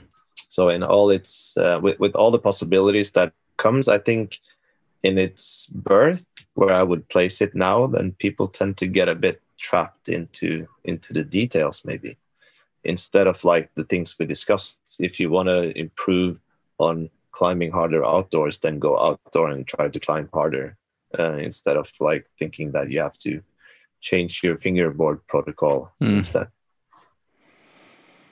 Yeah, that's great. Yeah. And it is interesting. Like I I'm obviously very interested in a lot of the instruments and measurements that are happening in climbing because I'm an engineer and that's kind of how I'm wired, but you're absolutely right. Like I I've had so many conversations on this podcast with really high performing climbers. And you know those little very specific things weren't the secret for any of them you know? Like when it comes down to it most of them have a not an easy approach but a relatively simple approach. Like they just Simpler approach. simple. They just try really hard on really short hard spray board problems you know very often or whatever it is. Like they it's not complicated. It's not these really nuanced uh, protocols at percentages of their max and things like that. It's i i I've, don't think i can think of a single person who i've talked to on the podcast where they went really geeky into that stuff and that's what would that's what made the difference in leveling up to the you know to their current ability level or sending their project or whatever I, uh, I I agree, and and just just to just to get that right, then I'm I'm a really big proponent on on bringing the sports science stuff into climbing and to measure stuff and to get more data and and to find out on what variables are, are actually worth measuring. And I've done a lot of measuring myself, both with clients and climbers and athletes, and they give a lot and as as a test result and something to measure against and to have baseline values on climbers so you can have something to measure against uh, when they get injured for instance like there are so many possibilities but it is still in its infancy and it's just brought out throughout the web uh, as something that that everyone should do or can do at least and and some people tend to just get trapped a bit in, in the details and i think there are so many other things to focus on in climbing to improve Mm-hmm. Mm-hmm. Well, let's talk more about some of those other things. I actually uh, I read the mental chapter and the tactics chapter, and just have a few notes about both of those. And this is a question for you, Martin. I have a quote in front of me that just says "Never respect grades," and there's a photo of you climbing the Buttermilker and Bishop, the classic V12 there. Can you tell me what you meant by that, or, or why that quote feels important to you? Uh, I think I said that when I was uh, really, uh, really young, actually, um, because when we started climbing, people had a lot of respect for grades, and maybe they still do. But uh, I remember it especially from from that time. You weren't like maybe allowed to think that you were going to try this route or that grade before you had done that route or that grade. You had to do like the whole uh, ladder, and yeah, and maybe you're still still good to do like uh, a bunch of 8As before you do an 8B. But still, if you really want to try that 8B, just go and try it and don't be afraid to do it. It's just gonna it's just gonna hold you back. So it's something. Uh, it's from my uh, from my youth, really. But um, yeah, it's a good quote. I think. Don't be scared to try. Yeah, that's great. And I think to contextualize it, I think to contextualize it a bit, it's like you did um, it was a, a route called Marathon, which is the first 8B route, uh, like 13D in Norway, which was done like in 1988 or something. And you did this route when you were you were young. I don't know if you were 15 or 16, but at that time that was quite exceptional, especially from a Norwegian, to do that route at that age with that uh, amount of climbing experience. And I, I think we need people that don't respect grades that just go for just go for it and try to just break through and show that it's possible. And it's like what we call the Bannister effect. So like Roger Bannister was the first person to run an English mile. Uh, I, I think it was under three minutes, and then when he finally did it, then a lot of other people came and did it as well. But I think you have all these unbeatable records that people tend to respect, and then someone comes along and doesn't give a doesn't doesn't give a shit, just go on and do it, and then everyone else comes and does it afterwards. Yeah. Yeah, that's that's great. Um, it makes me think of climbing at Smith Rock. Like I lived there for so long, and would always have projects in the Aggro Gully where like the it's probably the highest concentration of hard routes at Smith in this single gully And uh, me and my friends and a lot of the people, a lot of the locals that climb there every weekend, like we all had the same attitude about these 514s. You know, they're like 14A, but we're just like, oh, you know, that climb, just just really putting them up on a pedestal and being really intimidated and and like you know, there's some of them that I still have never even tried because I just had them in a certain category in my brain, you know, like I'm not worthy of getting on that thing yet. Um, and then I remember Drew Ruana, we, he was climbing at, at Smith a lot and he started coming down. He was like, an, you know, I was older and he was like an 18 year old kid and he had all these friends from high school and college or whatever that would come down on their spring breaks. And they didn't give a shit about any of the grades. Like they didn't even know what some of these routes were. They're just like, that looks cool. Let's get on it. And it's a 514. And, you know, they do it a few days and then just like move on to the next one. And it had a huge impact on me actually, just to see how yeah, they, they had no like irreverence for for the the the climbs. They didn't care. They just like got on stuff that looked cool and, and they they had no self limiting beliefs based on what they had and hadn't climbed yet, you know, how big their pyramid was, like what other routes they'd done, whatever. They just that looks cool. I'm strong. I'll get on it. Check you it won't be like V thirteen strong by doing a bunch of V tens, you know. you have to get thirteen. yeah. That easy. Yeah, that's great. From the mental chapter as well, can you guys tell me about the play box versus the think box? Uh, that was something. Um, yeah, that was something that I that I got introduced to when I did my coaching education, and a lot of the a lot of the sports psychology science is done on golfers uh, because it's quite easy to measure. Um, and uh, they they operate with a think box and play box often as a mental strategy so that you you have an imaginary line. Um, so when you step outside of that box uh, you're in, in your thinking box. You can do all the all the reasoning and all the self-talk and uh, and um, and all the judgments on how to make for a golfer to make that swing or or, um, or for a climber maybe how to to execute that move. Uh, but then when you step over that line and you come into the play box, then you leave everything else because what you want, you don't want your thoughts interfering with your movements. Uh, basically, you want everything to go as automatic as possible. And then if you're starting to think too much about where your foot placement is or if your hand is on, in the right place, and just basically every every adjustment you're trying to make will usually just mess up the execution. So um, it's more as a as a tool to to see what what state of mind you're in. So like when you leave, you, you actually go for it. Mm. So you, I think it could use that both in training and and on projecting as well. Yeah, that's cool. So you would you would have like an imaginary like an actual imaginary line in front of you at the boulder and you would step behind that and think about the movements, think about beta, think about what you want to do differently on the next try. And then once you step over that line, you're just trying to uh, be present and in the flow and let kind of trust your body to do it. Is am I getting that right? Yeah, that's that's the that's the hope that that will happen. Yeah, um, but it doesn't doesn't always do. But uh, but it, it's a is a is a tool to help you create that distance between your thoughts and your actions. Okay. Then I have a question about the tactics chapter. I wanted to ask you, Stian, about uh, Eurofighter. Why did it feel important to include that story in the book? I thought that was really interesting. Um, yeah, basically just to brag. that was the thing. tell me, tell me about Eurofighter. What what is it? And uh...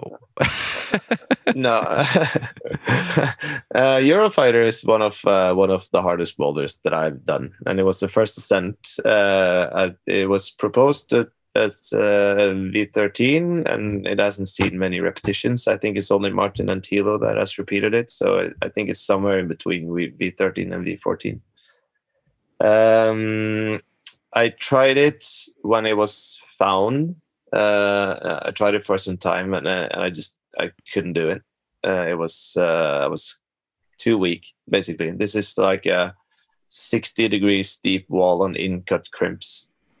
Uh, so it has some elements in it that suits me really well. It has a very precise dead point, and it has some elements that doesn't suit me at all, like a very physical top part. Uh, so um, I tried it for uh, for some time, and I I couldn't do it. And then um, I um, started working it again several years after. I tried it a bit with with other folks as well, and suddenly I could just I could stick the first first move, which was the crux, this dead point move, and uh, I fell at the end, um, yeah, three or four times in a session, and I thought it would just be a, it would just be a matter of time, basically. Um, and uh, I went out with with Martin actually, and another friend called Kenneth on the day that I sent, and I couldn't do the first move anymore because my mind was just set on doing the top part. Mm. Um, so, like you said, with this think box, play box to be present, then I was everything but present when I sat down to do the start. Because uh, my mind was just, I was, I would just, I wanted to be finished. so I wanted to like not let go when I came to the end. Uh, and as a product of that, I just couldn't do the start. And then it's one of those rare days where you can actually change something within a session. So I was able to recognize where I was mentally and then just readjust and uh, say that, all right, fuck it. If it doesn't go this this session, it'll go the next one or the next one. So I'll just change the goal for today to be to do the first move or to do the crux move as many times as possible this session and then see how it goes. And then Mexico it went. That's awesome. So that was why why it was important. I'll add something. Um, that was a really cool day. Uh, that dead point move is so hard. it's so so hard. Stian, uh, except that day he did it so easy. But yeah, it's it's horrible. The top is not so hard though. That's another another story. but um, I was thinking about the Thinkbox Playbox uh, thing because maybe it's just for me, but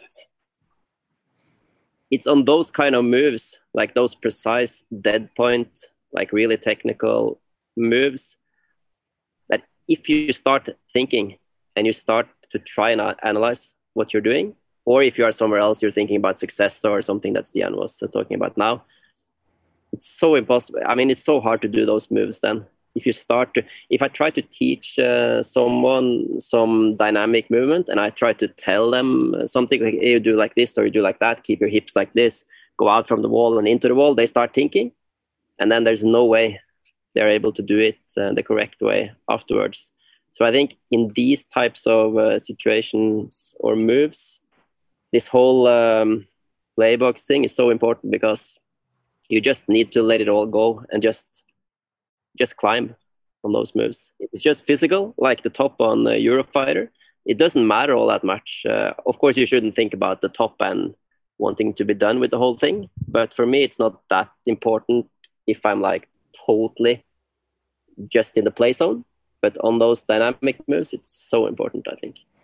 Do you have like a practical tip or anything? Like what helps you get into that place of just letting yourself climb? Like what do you do? Do you focus on your breathing? Do you is there anything that helps you make that mental shift if you find yourself thinking too much about the move? Uh, no, yeah, yeah. I cannot be very angry at least on those moves. Um, no, I don't actually have a really good uh, answer for that. Do you, Stian?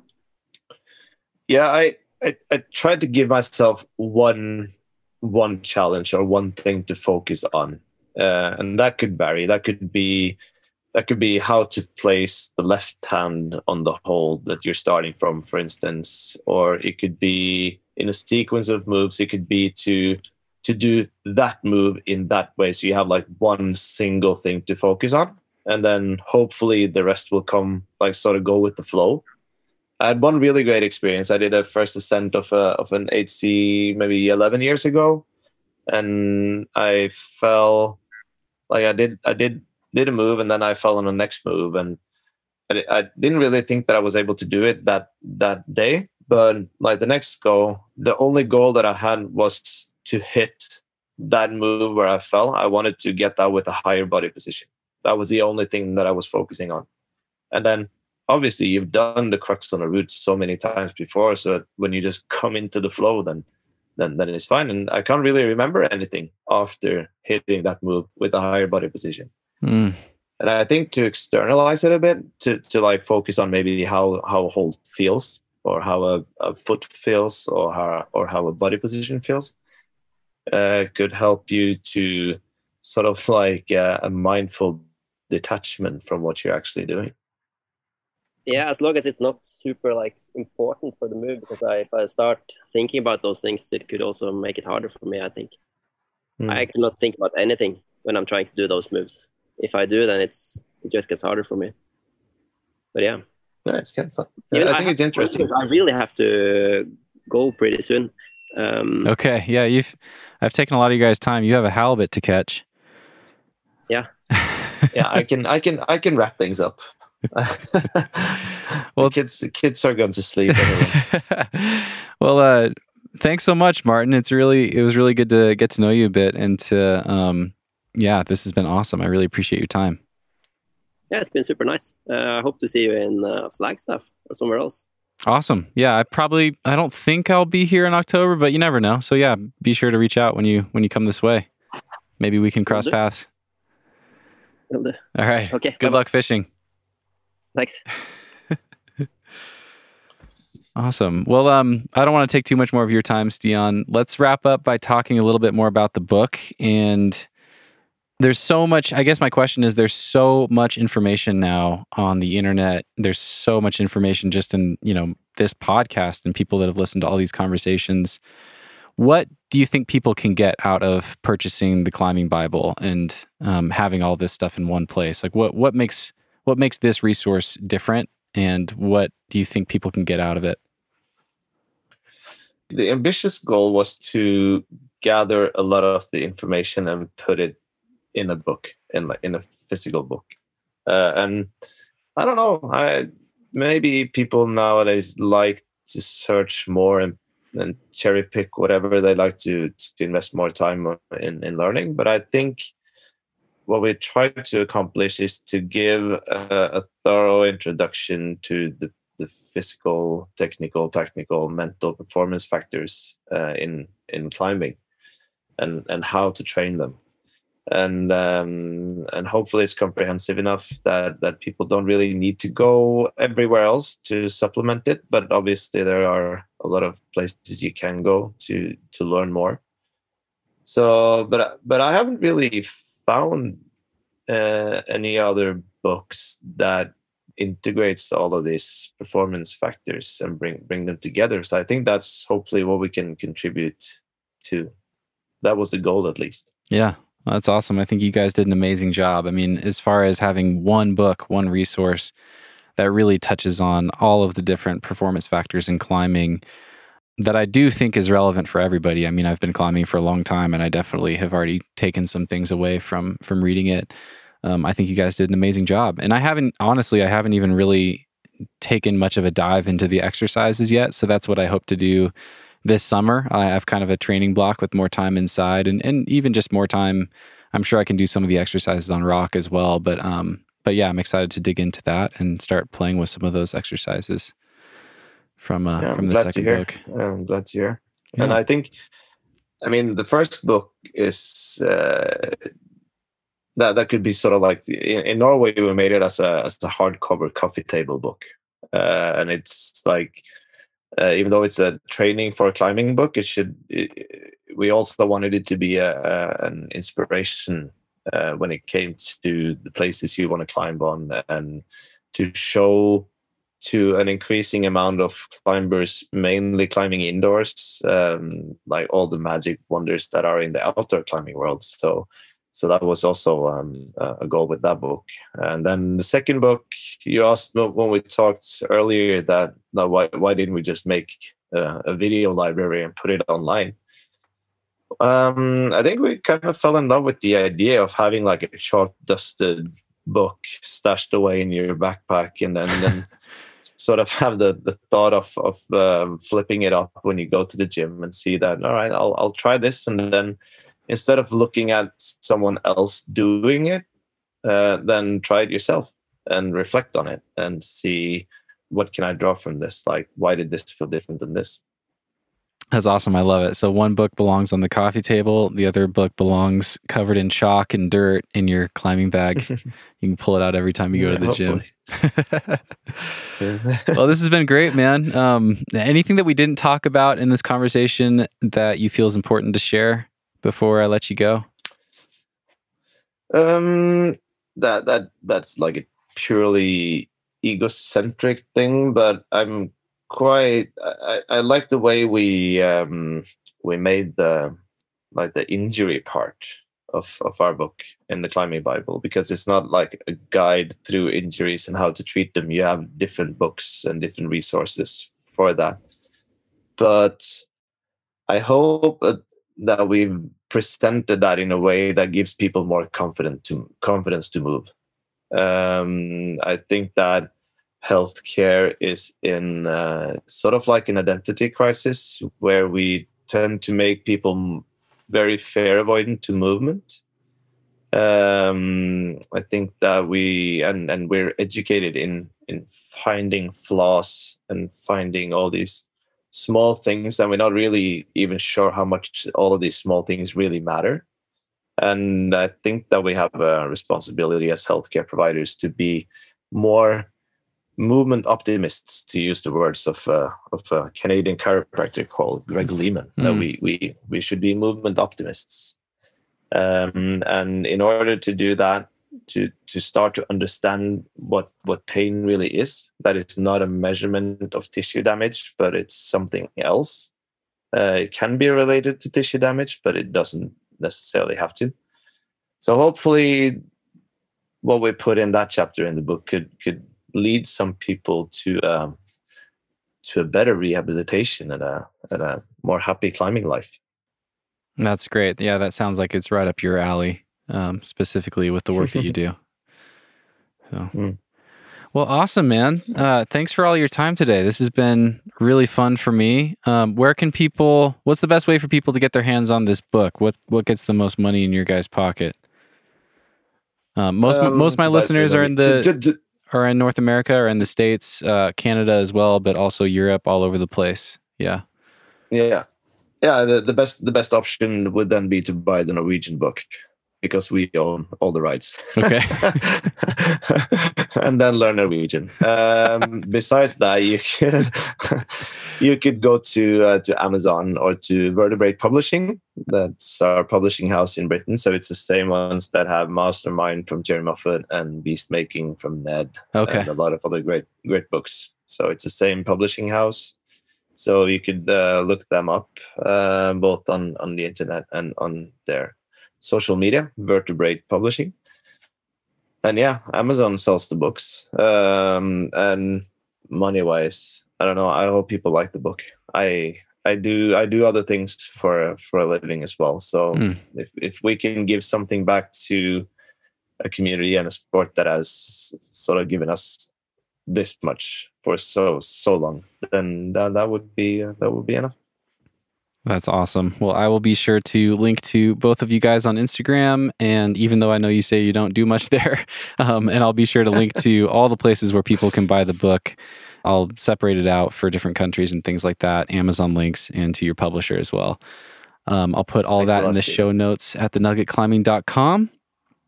As always, thank you guys for listening. And thanks again, Stian. Thanks a lot, Steven. It's been great looking forward to meeting you in, in real life at some point. Me too. Can't wait. I hope our paths cross soon. All right. Great. Have a great day. Okay, you too. It's been great. Talk soon. Talk soon. Bye. Cheers.